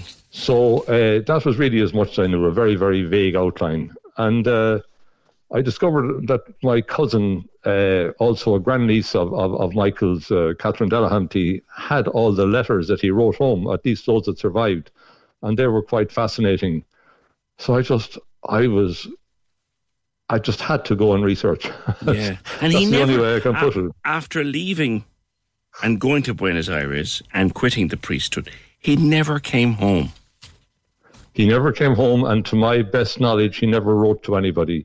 And the reason I suspect he never wrote to anybody, because this uh, family friend of his, the Feeney's, Louisa Feeney, wrote a letter um, saying that his brother's letters were delivered. And that indicates to me that his brother, when he found out where he was, had written some letters, but that they were never replied. Okay. Okay, now it's being launched, or it was launched last week, and it's available yeah. online. Is it? Are, are there hard copies, right, or is it all online? It, it's all online. I think um, there might be a copy in Benedictus um, in North Main Street, but I found it very difficult to um, get it into shops. It's very hard for an independent writer to get into shops. It is. In uh, so it is online. Yeah. Uh, uh, w w w dot flag lane dot i e. That's F L A G L A N E dot I E. Okay. It's, and it's, it's available online there. It's a superb job of work. You, you really have looked in depth uh, in into his life, and and uh, there it probably you probably end up briefly with, with more questions than answers at the end of it all, which I guess yes uh, is is it, I in, in, think that's inevitable. it's uh, it's an open. Uh, I, I still have this vague idea that somehow I will find some more information, mm-hmm. and I Sorry. every now and then I think of something, but it's not happening. You're you're still digging. Good to hear. That's Vincent Murphy, author of the book "Goodbye, Kit." It may be for years, it may be forever. About the strange history of Father Michael Kickham. People will write a book about it. It's just a, a mystery to what happened to the man. He died in Buenos Aires in nineteen oh nine, having left the priesthood, but never came home. Why didn't he come home? That's the question I'd want to know. Can we just talk? The Opinion Line on Cork's ninety-six F M. With the Cork City Marathon. Take on your next challenge this June by running solo or with a team. Register at Cork City Marathon dot i e. The lines are live. And we're ready to talk. Can we just talk? Call oh eight one eight, nine six, nine six, nine six. Text or WhatsApp oh eight three, three nine six, nine six, nine six. Email opinion at ninety-six f m dot i e. The Opinion Line with P J Coogan. On Cork's ninety-six F M. Well, they might swing by the Imperial Hotel for, for a bite of lunch. Because the Imper- they're celebrating. The champagne was popping at the Imperial Hotel. They won gold in Kilkenny last night at the Hospitality Industry Awards. Gold for Best City Hotel. They're on their way back to Cork now, and they're buzzing with excitement. And why wouldn't they be? A lovely hotel, always one of my favourites, the Imperial Hotel. And they've won gold at the Hospitality Industry Awards in Kilkenny last night. So congratulations to management and staff in there. oh eight one eight, nine six, nine six, nine six. I love this one. It's on Matt's Day. This message. Uh, my grandson is seventeen. He wants to be a chartered accountant. When he was about nine, or eight rather, he made his communion and he minded his money. So with permission from my daughter, I asked him for a loan of twenty euro. When I gave it back to him, he says, I won't charge you any interest because you're my granda. Ah yeah, there's an accountant in the making. Thanks for that. oh eight one eight, nine six, nine six, nine six. I, I, a couple of comments to, to hold over and come back to there later in the hour. One in particular to do with housing and the housing crisis. And the message we had earlier on, look, the terrible housing crisis, where we've seen what can be done in a matter of hours and days for the refugees coming here. We've seen what can be done for them.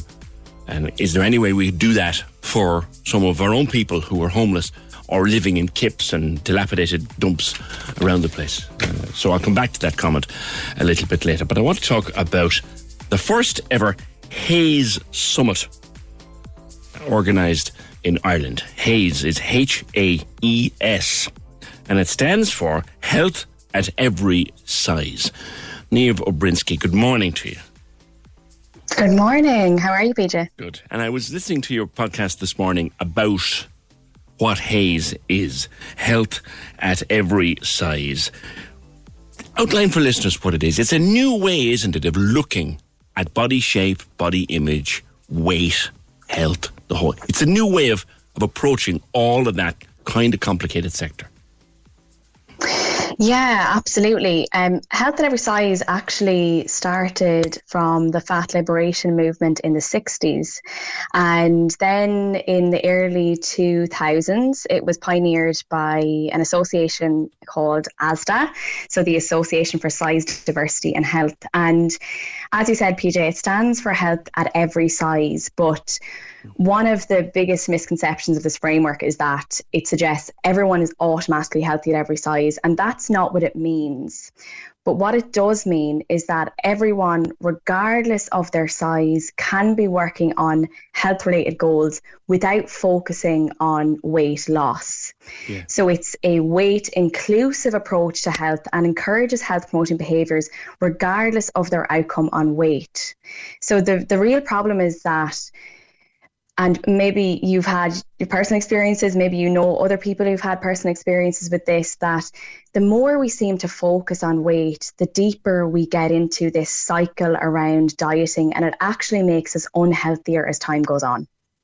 Yeah. I guess as someone who consistently carries around with me about a stone and a half that I know I could do without, but what I've done is do a bit of exercise and mind the diet a little bit and make sure that I do the exercise three or four times a week. And if it disappears, it disappears. If it stays there, it stays there. But I'm in good, I'm, I'm feeling all right. That's kind of yeah. the approach, isn't it? Yeah, it's it really is trying to focus on what you can do for your health. And if weight loss is a byproduct, then so be it. But if it's not a byproduct, it doesn't mean that you're not improving your health by consistently um, engaging in these health-promoting behaviours. And the issue is that if we associate, um, you know, health gain with weight, the minute the weight stops, we stop losing weight or we don't lose weight, the health promoting behaviours usually drop off over time. Mm. So we know that people can improve their health and improve their biomarkers like high blood pressure, high cholesterol, and um, blood sugar balance through these health promoting be- behaviours, irrespective of whether their weight changes at all.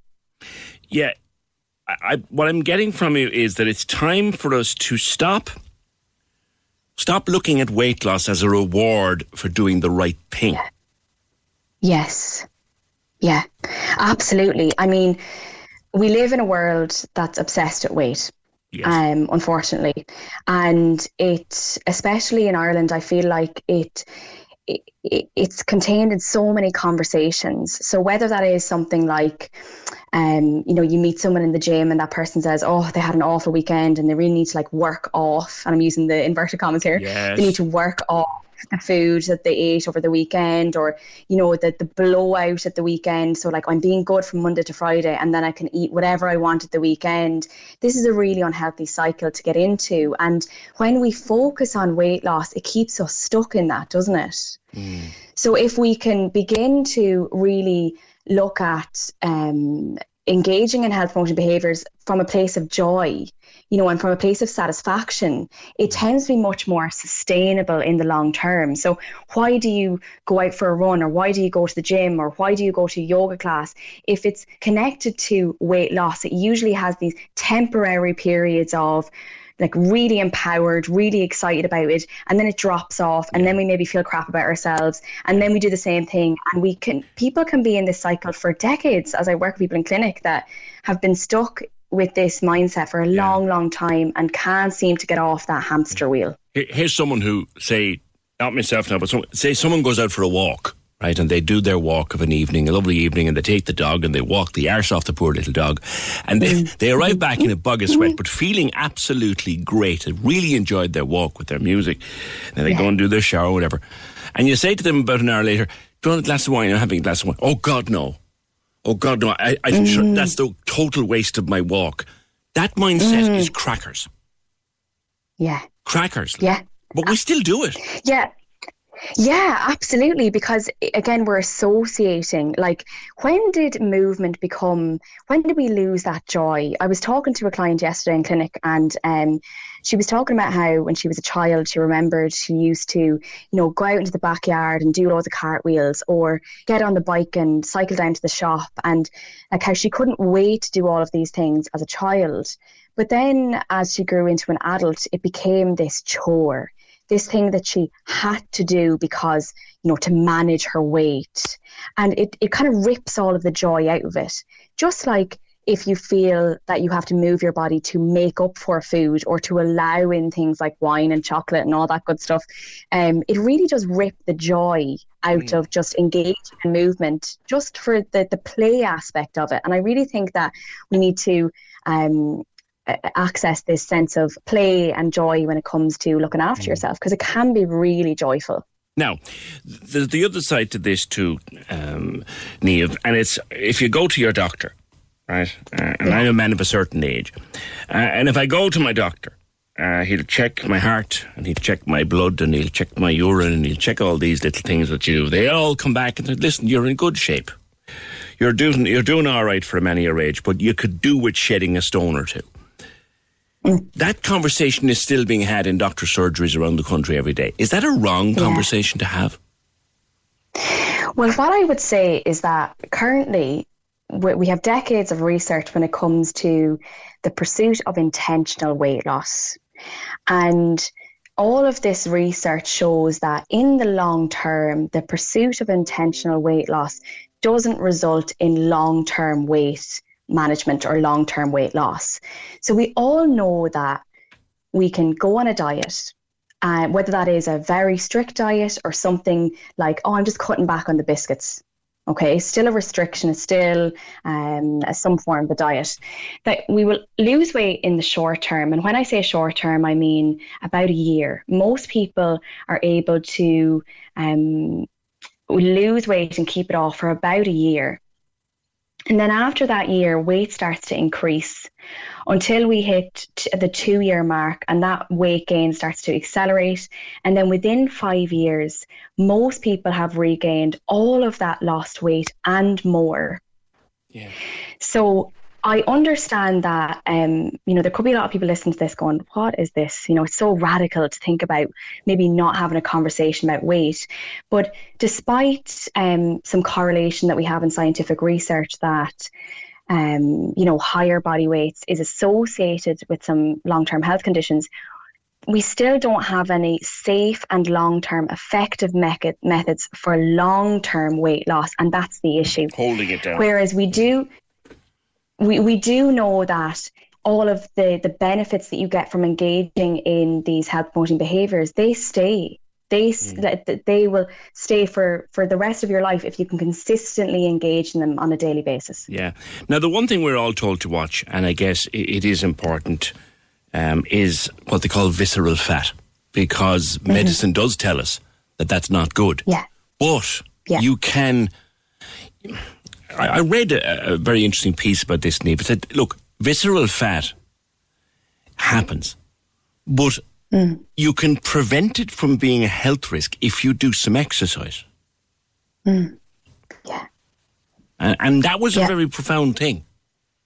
Mm. You know? Yeah, it's this, the health promoting behaviour. Again, there's a difference between subcutaneous fat and visceral fat. So subcutaneous fat is the fat that you can grab on your belly yeah. or on your bum or on your legs, whereas visceral fat is that, that invisible fat that surrounds your organs. And absolutely um, high visceral fat is is very dangerous for um, health risks for chronic health conditions.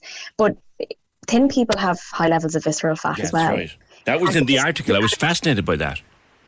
Yeah, yeah. And this is because it's dependent on your lifestyle, your diet and lifestyle. And when we're talking about diet and lifestyle, um, I usually refer to the five pillars of health, which are, you know, eating well most of the time. Most of the time is very important here because, you know, we need a little bit of everything. You know, some foods we need for, for health, other foods we need for joy, and that's totally okay. Um, moving your body regularly. Like, health is a daily practice. We need to consistently work in ways to improve our health over time. Um, stress management, super important for blood pressure, cholesterol, visceral fat. Mm. Um, then you have self-care practices and sleep. And if you could engage in these five pillars, something within these five pillars, I can guarantee that your health over time will begin to improve if you consistently practice them. Mm.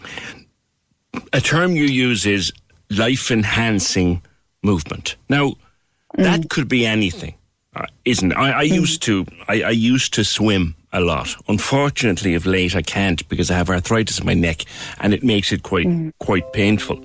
I've had had there for twenty years, and it makes it painful. So I've had to shift to another form of exercise. Um, and yeah. but nothing, nothing quite has the joy of a swim. Yeah. Do you know? And yeah. I think a lot of people struggle. Some people say, oh God, I couldn't walk, it's so boring. Or or I can't mm. run because I can't, I simply can't run. Trying to find that form of movement that you love to do. It's it's you can take time on it, can't you? Yeah, for sure. And this is where I think the play comes back in. I uh, when I when I co- have this conversation with clients in clinic, and we're trying to explore, you know, different forms of movement, I give them this huge list. Like, P J, this list is like four pages long, okay? And of all of these different ways in which you can move your body, and Um, these include things like playing with your dog in the backyard, or running around with your kids or your grandkids, or, um, you know, hula hooping, you know, really fun things that you, you would maybe think, oh God, I'm not going to do that because, you know, I'm an adult now. yeah. That there's so many things that we can do that can be categorized as movement, but maybe not typically, you know, the best form of movement that everyone tells you. So like lately, I think there's a running trend, and for people that love running, that's amazing. Me, I personally couldn't run to save my life. So running is not something that I enjoy, but like I love, I adore yoga. It's my, you know, my everything. So I don't come to my mat because of how it makes my body look or because of how many calories I burn. I come to my mat because of, you know, the peace it gives me, the clarity it gives me in my mind, the strength it gives me in my body, and and the joy. And the acceptance that if I want to stop at any stage during my yoga class, I'm allowed to do that. Yeah, I can listen to my body. Whereas if we push, push, push, push, push, and we, we drown out this inner expert, it can easily become a chore. Yeah. There is a point in, in during exercise that your body will tell you, okay, I've had enough now. You can stop for today. Mm. We might do more mm. tomorrow, but I've had enough now. Yeah. Should you listen to your body at that point, or should you say, no, we have another five K to do, we're doing it? Mm. Which do you do? Mm. I would err on the side of listening to the body. Now, I think that there are times when, uh, and this comes up in clinic as well a lot, P J, and tr- people are trying to decipher it. I would check in with whether your body is actually tired or your mind is tired. That's a good one. Go on there now. Pursue that a bit, because I have a point to make. So sometimes we can get a little bit, the mind can take over. I'm too tired. I've had a busy day. I don't want to move. Like, oh, it's it's going to be too hard. And it, our body might not be tired, but our mind is trying to convince us that it is. And I'll give you an example, actually, because it's fresh in my mind, because I was in my own yoga class yesterday evening. Sometimes when I'm in yoga, my mind will start telling me stories of I'm I'm really um, tired today, I don't want to do this, yada, yada, yada. And when I don't feel um, the same feeling in my body, I know that it's just my mind. Whereas yesterday evening, because of Paddy's week, I haven't been in my yoga class for about mm-hmm. two weeks.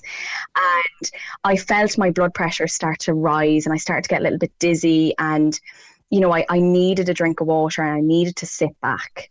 And there are clear indications coming from my body there that I needed to take a rest. Right. So I just sat back in child's pose. It's a, it's a yoga, uh, very chillaxed yoga pose for just two minutes to breathe and yeah. to allow my blood pressure to come down. And then once I felt better, I got back into it again. Yeah. So I would definitely say that we need to listen to our bodies. Yeah, the point I was uh, going to make was that, I, I, as I said, I, I used to swim. Unfortunately, I can't swim for exercise anymore. I find it very difficult. But what I used to think was, I'm sitting on the edge of the pool and there's fifty laps ahead of me and I have absolutely no mind for it. That's my mm. my mind telling me that, because once I'm five laps in, I'm flying. Yeah. And and it's the same with yeah. any form of exercise. You should all, should you always try it? Your body, you're saying, not today, we'll do it tomorrow. No, give it a go, and if it works out, great. Uh, yeah, absolutely. And and I think here it's the giving yourself the get out of jail free card can kind of get you into it. So I'll say to myself in these moments, you can take a break if you want at any stage. You don't have to do the fifty laps. You can do ten if you want. You can do five if you want. Yeah. And that allowance gets us into it. And then suddenly you're, you're five laps in and think, oh, I feel great now. I could do another five there laps. You go. And there another and another. And you never know what's going to happen because your body will guide you. Yeah. Before we talk about the summit and, and when it's on and where people can get tickets and stuff like that, res- respect is everything. Um, yeah. Don't talk. Don't comment on someone's weight. It's none of your damn business. How right is that? I would definitely say, yes, that's absolutely right. And whether they are small or large, I think we just should keep our comments to ourselves, because unfortunately, if even complimenting weight loss can be problematic, and and I've heard stories from people who've experienced this personally, and the problem is that thoughts go through their head like, oh God, what did I look like before? Yes. Or what if I can't keep this weight off? And then the compliments stop. So it can be very damaging, whether it's it's usually it's meant as as a compliment, but it can cause more issues in the long term. So I think we just need to, you know, forget complimenting weight loss or or commenting on someone's weight gain. Mm. We don't know what's going on behind the scenes. I met someone recently I hadn't seen for quite some time, and uh, an old friend. I said, God, I said, look at you, you're after losing a pile of weight. And he said, mm. and he looked fantastic. And he said, trust me, he said, if you had been as sick as I've been, you'd lose weight yeah. too. Now, he's fine. Yeah. I stress. Mm. He's grand. Mm. But if you had been as sick as I've been, you'd lose weight too. And I thought, okay, that's me that's me putting me box. Do you know what I mean? You yeah. don't know what yeah. you, you don't know what you're commenting on. Yeah, and I um I have worked with I work with people who have disordered eating or who have recovered from eating disorders in the past, and you know, we don't know if somebody has an eating disorder, and disordered eating is is not an eating disorder, but it's rampant in our society. And I have had conversations with clients where one comment has really tipped them over the edge and pushed them back to the E D, because wow. the the person says, oh my God, you look amazing, what are you doing? And what's happening is that person is starting to spiral back into eating disorder behaviours, and the eating disorder voice goes, you see, you need me, because ah, people are complimenting you. The demon, you're talking to the demon. You mean to talk to the yeah. person, you mean to talk mm. to John, but you're talking to John's demon. Yeah. That's that's a good way. Yeah. Listen, the event is on the ninth of April at the Marker in Dublin. Where can we get tickets for that?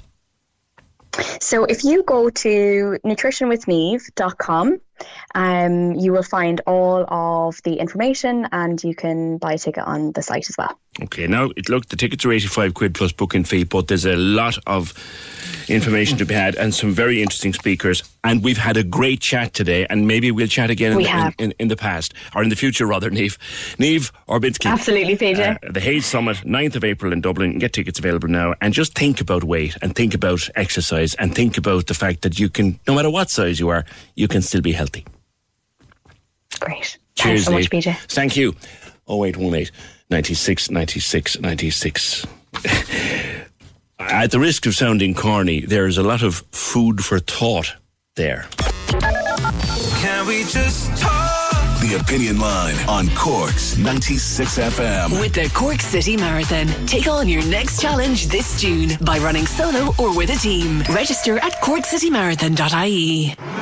The Premier League Live, powered by Talk Sport. Join me, Trevor Welch, exclusively online at ninety-six F M dot I E. Tune in Saturdays as we ramp up the excitement for the day's biggest games. We'll bring you pre-match analysis, live commentary, and in-depth interviews with some legends of the sport. Number one, that's top of the league. The Premier League Live. With Now, stream live Premier League action with a Now Sports or Sports Extra membership. Listen every Saturday, exclusively online at ninety-six F M dot I E, or download the Cork's ninety-six F M app. Cork's ninety-six F M. Very helpful caller says, why doesn't P J just do a backstroke, kick your legs? You'd still move along, but you wouldn't be stressing your neck. I, I, the, the problem is, caller, and you're so right, the problem is I'm crap at the backstroke. And I kept clocking me head off the opposite wall of the pool.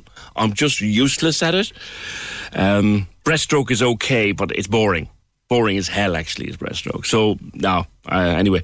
Uh, Gary's listening in New Zealand, and I just heard about the priest you were talking about. I'd heard of him, but I hadn't realised there was a book about him, about Father Kickham. He was one of the first priests in Saint Patrick's Church in Akaroa, which is about an hour outside Christchurch. It's a popular tourist spot, which was founded by the French Marists. See, I tell you, this world is absolutely tiny. Well, Gary, if you'd like to get that book, uh, you can buy it online at flag lane dot I E. That's that's brilliant. Love to get a message like that. oh eight one eight, nine six, nine six, nine six. All right, what's that song? What is that song? That's our David Gray song for today with our friends at M C D. They're giving two tickets a day this week to see David Gray at Musgrave Park on the eighteenth of June. oh eight three, three nine six, nine six nine six. Text the answer and your name. We'll do it at the end of the programme. Now, I talked before to Rob Hennessy, because Rob, Rob, you bought an old house, and I think no sooner had you set foot at the threshold that you looked at it and goes, what have I done?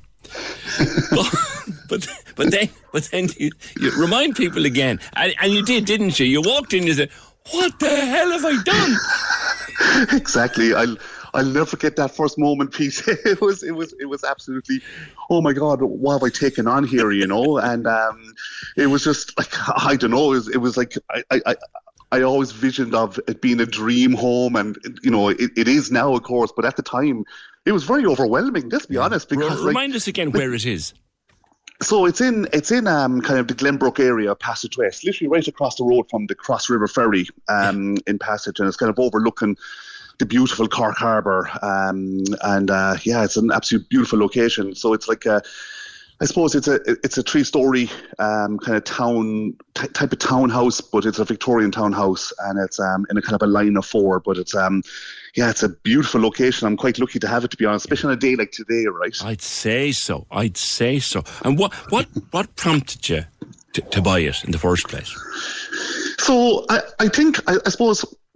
Originally, my dream would have been to kind of buy a site and kind of build build my own kind of type of house and have my own kind of footprint on on what a house would look like. But, you know, like I was buying the house on my own, so it's quite expensive to buy a house and then build one on your own at the time, you know. And um, so I said, right, look, what's what's option two here? And option two was to buy a fixer-upper. And, um, you know, I've always been drawn to the kind of the older kind of Victorian houses. I think they've just amazing, beautiful, stunning character. And um, and I was actually quite lucky. I literally got like pre-approved on a mortgage and went on to Daft that uh, that that night and spotted the house. And a week later, I was in I was viewing the house, and um, and then uh, like a couple of days after that, I put an offer in, and it just went went, went through for, for me very quickly. I was quite lucky. One of the lucky ones. There's fixer-uppers and fixer-uppers in it. R- r- r- remind us yeah. what you had to do. Yeah, so, I mean, like, there was no heating in the house. So the house had seven fireplaces. That's how it would have been heated originally back in the day. So so trying to figure out, okay, well, how am I going to get heating in? And you might remember the last two winters were very cold winters. And, you know, I, I, I was living in the house from day one. So kind of trying to renovate it, work a full-time job and, and, um, and live in it at the same time. So it had no heating, so trying to figure that out, and um, that, that was probably the, the, the biggest challenge. And then, you know, the whole house had to be rewired from an electrical point of view. We think it was wired back in the fifties, last time it was wired. So, you know, from a safety point of view, it was the right thing to do was rewire it. Um, you know, knock down a couple of walls, put in a brand new kitchen. So, the, I mean, the whole house had to be gutted and yeah. re, re- modernized, I you suppose. You practically went back to the bricks in, in, in a lot of it, didn't you? That's exactly what I did. And actually doing that was actually the best thing I could have done, P J, because I found a load of little hidden issues like, yeah. um, you know, dry rot and, you know, wall plates completely rotten and kind of, you know, it wasn't a nice sight to come down and see mushrooms growing on your wall. so, I'm, think, yeah, I'm, yeah, so. I'm thinking here, like, I mean, as someone who, when I take on a, a project at home, the first couple of days I'm standing there surrounded by tools and bits of broken things going, what am I doing? Yeah, and anyway, exactly. Now, how did you, how did you get involved then with the R T E show, Great House? Yeah, so I, I set up an Instagram page um, for myself, just kind of track my own kind of renovation journey and, you know, to kind of look back on. And, you know, it's actually a great idea because it's it's nice to look back on when we're getting a bit overwhelmed with all that up to your knees in dust and rubble and you're going, but look where I came from. And it's it's it's uh, a nice thing to look back on. And one of the lovely producers of the Great House Revival, she stumbled across my page and reached out to me and asked would I be interested in going on the show. And you know, I'm already a massive fan of the show. I'm a massive yeah. fan of Hugh Wallace because, yeah. you know, Hugh's forte is nearly kind of the old, the older Victorian houses. He's amazing at it. And so when they, when they asked me to be on it, I jumped on it. And um, and I was going through all the kind of different stages of, of the application, like in kind of doing a house tour on my phone and kind of Skype interviews and all that kind of fun stuff. And um, luckily enough, R T loved me and... Um, the rest is history. It's, yeah. it's, it was an amazing experience, I have to say. Hugh is great, actually. He's very entertaining. Because there's no pretense, like, he will look at it and say, this is a huge job. yeah, yeah, yeah. And he thought I was mad, I think I'd, I'd say as well at, at the beginning. And um, but you know what, he, he's fantastic. I mean, the advice he gave me yeah. on and off camera was phenomenal. And, you know, he, he, he's regularly phoned me as well to check in on me and seen if I had any yeah. questions. And yeah. he was genuinely, genuinely interested you, in the project. You get you know? from what, even watching the show, and obviously I've only ever met the man once or twice briefly, but, but like, mm. you, you, you get the impression from watching the show that his knowledge is boundless. Oh, it's unbelievable. It's unbelievable. Like, like because he's such a massive interest in older houses and so on, he, he knows what's behind the layers. He, he can he can really, he can also kind of really visualize what a room could potentially look like. And I mean, the advice he was giving me was really good. And uh, to be honest with you, everything everything that he advised me, I implemented in the house, including changing the layout of the house. Mm. Um, you know, so he, Hugh was kind of tell me to change it around a bit, and I did, and I'm so glad I did now yeah. because, you know, like like it's it's it's made a difference. The house is just fantastic now because of it, you know, because of his suggestions. When is the programme on?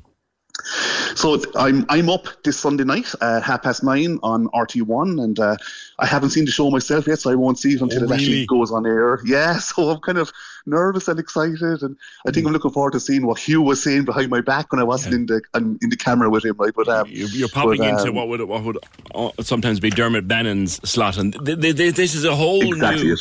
different kettle of fish. I've seen it before. I'm, I'm so looking mm. forward to, to watching the transformation because I did look at your your Instagram. Off and on. Um, yeah. Tell me about the secret place, because you found a secret place. And I think when we were talking last, you still had absolutely no idea what was going on there. Did you find out? Yeah, it turned out to be nothing. Oh, it was God. bigger than what I probably, I probably made it bigger than what it is. It was just, it was just a part of the coal bunker. That's all it was. Ah, like, get you know, away. So, um, yeah, honestly, yeah. That's what I, I thought I thought that you'd knock in, you'd knock it in, and you'd find a load of old coins or something in there. Would you? Yeah, yeah. You and me both. I was going in with metal detectors and everything. so, so. All right. So, Rob, yeah. listen, it, it, I'm looking forward to this, and like you say, where you are with the aspects of the sun, sunrise yes. and sunset, like on one side and the other side of the house. I mean, yes, it's stunning. It's stunning. The let house. Let me into a little secret. Did you did, did you manage to take in? Yes. It faces east, so you'd be facing into the sun, the sunset. Did you take into account the value of your sunset in the harbour, sunrise in the harbour? No, I didn't. And actually, well, I did to a small extent because at the time I was actually just renting just down the road from it. So I kind of had experience of it. And like, I'll be honest with you, when I put in the offer, I used to come down here every single night, peeping in the windows. I'd say the neighbours thought I was a lunatic. so come down every night, and I used to kind of sit down and just soak soak in the kind of fresh air and the, the sun the sun setting. And oh, it was I was sold on, on the location. It's yeah, just it's amazing, like, amazing. Like yeah, all right. Yeah. We look forward to seeing it on, on Sunday night. And your Instagram is it still going? Uh, oh, it sure is. Remind us again what it is, where people can find it. Yeah, so it's a, a Victorian renovation, Glenbrook, and um, you'll find me on there. And, okay. Yeah. Okay. Come on, Rob, and we look forward to the programme on Sunday night. Rob Hennessy, Victorian renovation, Glenbrook, and he'll be on R T E's Great Houses on Sunday night at half past nine. oh eight one eight, nine six, nine six, nine six. He's a braver man than I am. Can we just talk? The Opinion Line on Cork's ninety-six F M. With the Cork City Marathon. Take on your next challenge this June by running solo or with a team. Register at Cork City Marathon dot I E. Cork's ninety-six F M. Coming back to, we, we started the show this morning with talk of uh, more messages we were getting in from people living in kips, just dumps, or people who are going to be homeless very, very soon. One woman in particular, because her landlord is selling. He, he's a decent guy. He's just selling and getting out of the business. And we've got a couple of responses to that on the basis of, right, we've got so many people in dire situations up and down the city and the county and indeed the country. And we've highlighted so many of them on the Opinion Line. But in, in a matter of a couple of weeks, we have realised what can be done when we have people coming from the war zone in Ukraine. And we welcome them and we will do anything that we can for them. But the government is finding ways to accommodate people coming from that war zone, as it should. But the questions are starting, well, what about the people that we talk about on this programme and the dire situation in which they find themselves? Yeah, they're not running from a war zone, but they're not exactly living the life of Riley either. Here's a message. I agree the Ukrainians deserve this help, but the government has shown how quickly it can make it happen. Why not do that for those already on the housing lists? Even if it is a modular home, I think there's so many that will be grateful for a home that has heating, that's not falling apart, that's not damp. The whole modular home thing is a fascinating thing. I must look more into it now because I've wanted to do something on it for a little while. There are places where you can actually, you can literally buy a one-room apartment or a one-room flat. You can actually buy it and put it in the back garden. Uh, and it's not, it's not outrageously expensive. And you wonder, why can't the government just buy loads of these? That's kind of something that I worry about, or do I lose sleep over it? Possibly I do sometimes. I think that's all those lovely ways you could buy. You could buy houses for people, buy small houses for people, buy little little one-room modular apartments for people, set up set up estates made out of modular apartments. You could do it. So so why why don't we? Would you like to help us, by the way, pick the tunes that we play and maybe win a Just Eat voucher for one hundred quid in the process? Well, you need to get onto the website and become a music influencer. We have a ten-minute survey uh, for our music panel. Choose the tunes and you could win one hundred euro for Just Eat. Just pop onto Instagram or to Facebook or go to ninety-six F M dot I E and help us with that. Why don't you? Speaking of music, uh, sad, sad news just come through to us here this morning. And he used to sit in this very seat, well, maybe at the other side of the studio, on a Saturday evening, and it was three or four hours of the craziest, maddest, daftest shenanigans and wonderful music and hilarious entertainment. And I think the man was almost permanently stoned when he was here, but he was such a character. I hear of the de- the, the passing this morning of the man Ezek. Ezek Gray was his name. He was Jamaican. Uh, he worked at B B C. He worked all over the all over Britain. And he worked here for a number of years. And he used to D J in town and he made a couple of records here locally. And he was a character. Just an absolute nutcase off his trolley. But we loved him.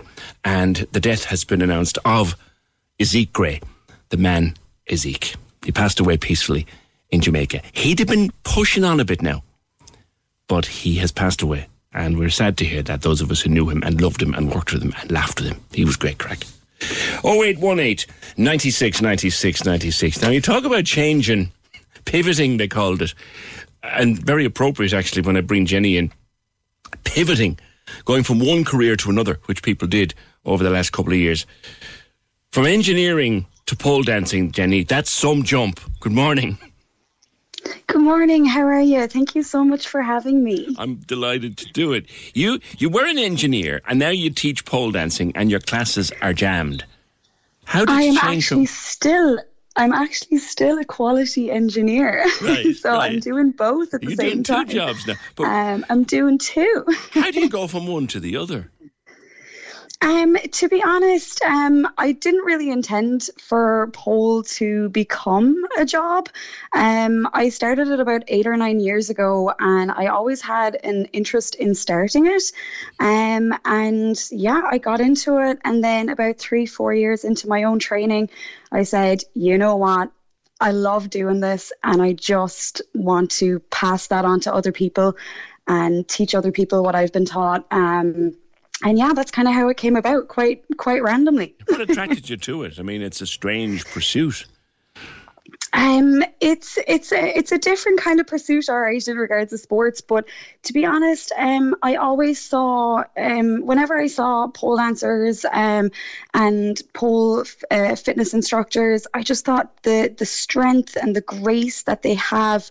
Um, the the absolute confidence that pole brings you mm. and just the challenge and the fun of the sport. I mean, you never, ever learn everything. Mm. It's constantly evolving. Um, it's just, it's just such an, it's, it's just, yeah. Yeah, and, and what I I've, one, thing, one thing I've noticed, it requires incredible physical strength and fitness.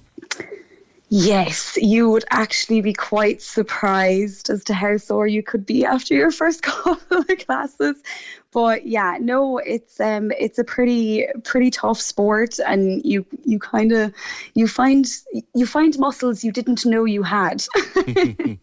yeah, yeah, and you've actually competed nationally. Yes, I've competed around Ireland, and I've actually competed in China once as well. Wow. Um, so um, yeah, I kind of try and I try and compete every year where when possible, um, just to be able to share that stage with so many amazing yeah. other pole dancers and instructors. Yeah. Um, it's and just an incredible experience. And if anybody wants to get into it, they can come to your class. Where and when is that on? So I actually run classes um, Mondays, Wednesdays, Thursdays and Friday evenings uh, between seven and nine, half nine. Um, and I also do Saturday mornings. So we're based out in Bishopstown, um, just across the way from the motor tax office um, in that little business estate behind the Abbeville student accommodations. Sure. So, and can, and can they find you yeah. online? They can find me on Instagram, on Facebook. Um, if you pop into the E M Fitness and Nutrition website as well, they have a link directly to my pages as well.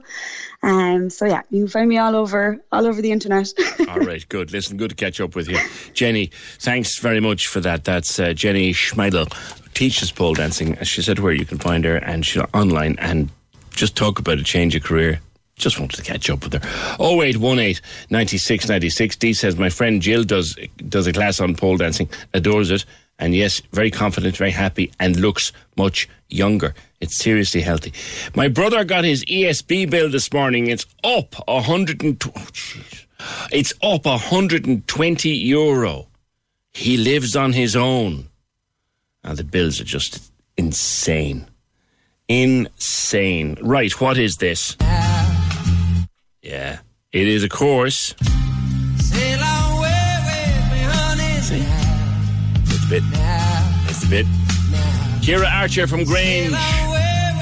Our winner today with our David Gray competition. M C D giving you two tickets to go to see him in Musgrave Park in June. Nice one, Ciara. We'll have another pair of tickets tomorrow when we're back just after nine. Can we just talk? The Opinion Line on Cork's ninety-six F M. With the Cork City Marathon. Take on your next challenge this June by running solo or with a team. Register at Cork City Marathon dot I E. Hi, I'm Daniel, founder of Pretty Litter. Did you know cats tend to hide symptoms of sickness and pain? I learned this the hard way after losing my cat, Gingy. So I created Pretty Litter, a health monitoring litter that helps detect early signs of illness by changing colors, saving you money and potentially your cat's life. Pretty Litter is veterinarian developed, and it's the easiest way to keep tabs on your fur baby's health right at home. Go to pretty litter dot com and use code ACAST for twenty percent off your first order and a free cat toy. Terms and conditions apply. See site for details. Even when we're on a budget, we still deserve nice things. Quince is a place to scoop up stunning high-end goods for fifty to eighty percent less than similar brands. They have buttery soft cashmere sweaters starting at fifty dollars, luxurious Italian leather bags, and so much more. Plus, Quince only works with factories that use safe, ethical, and responsible manufacturing. Get the high-end goods you'll love without the high price tag with Quince.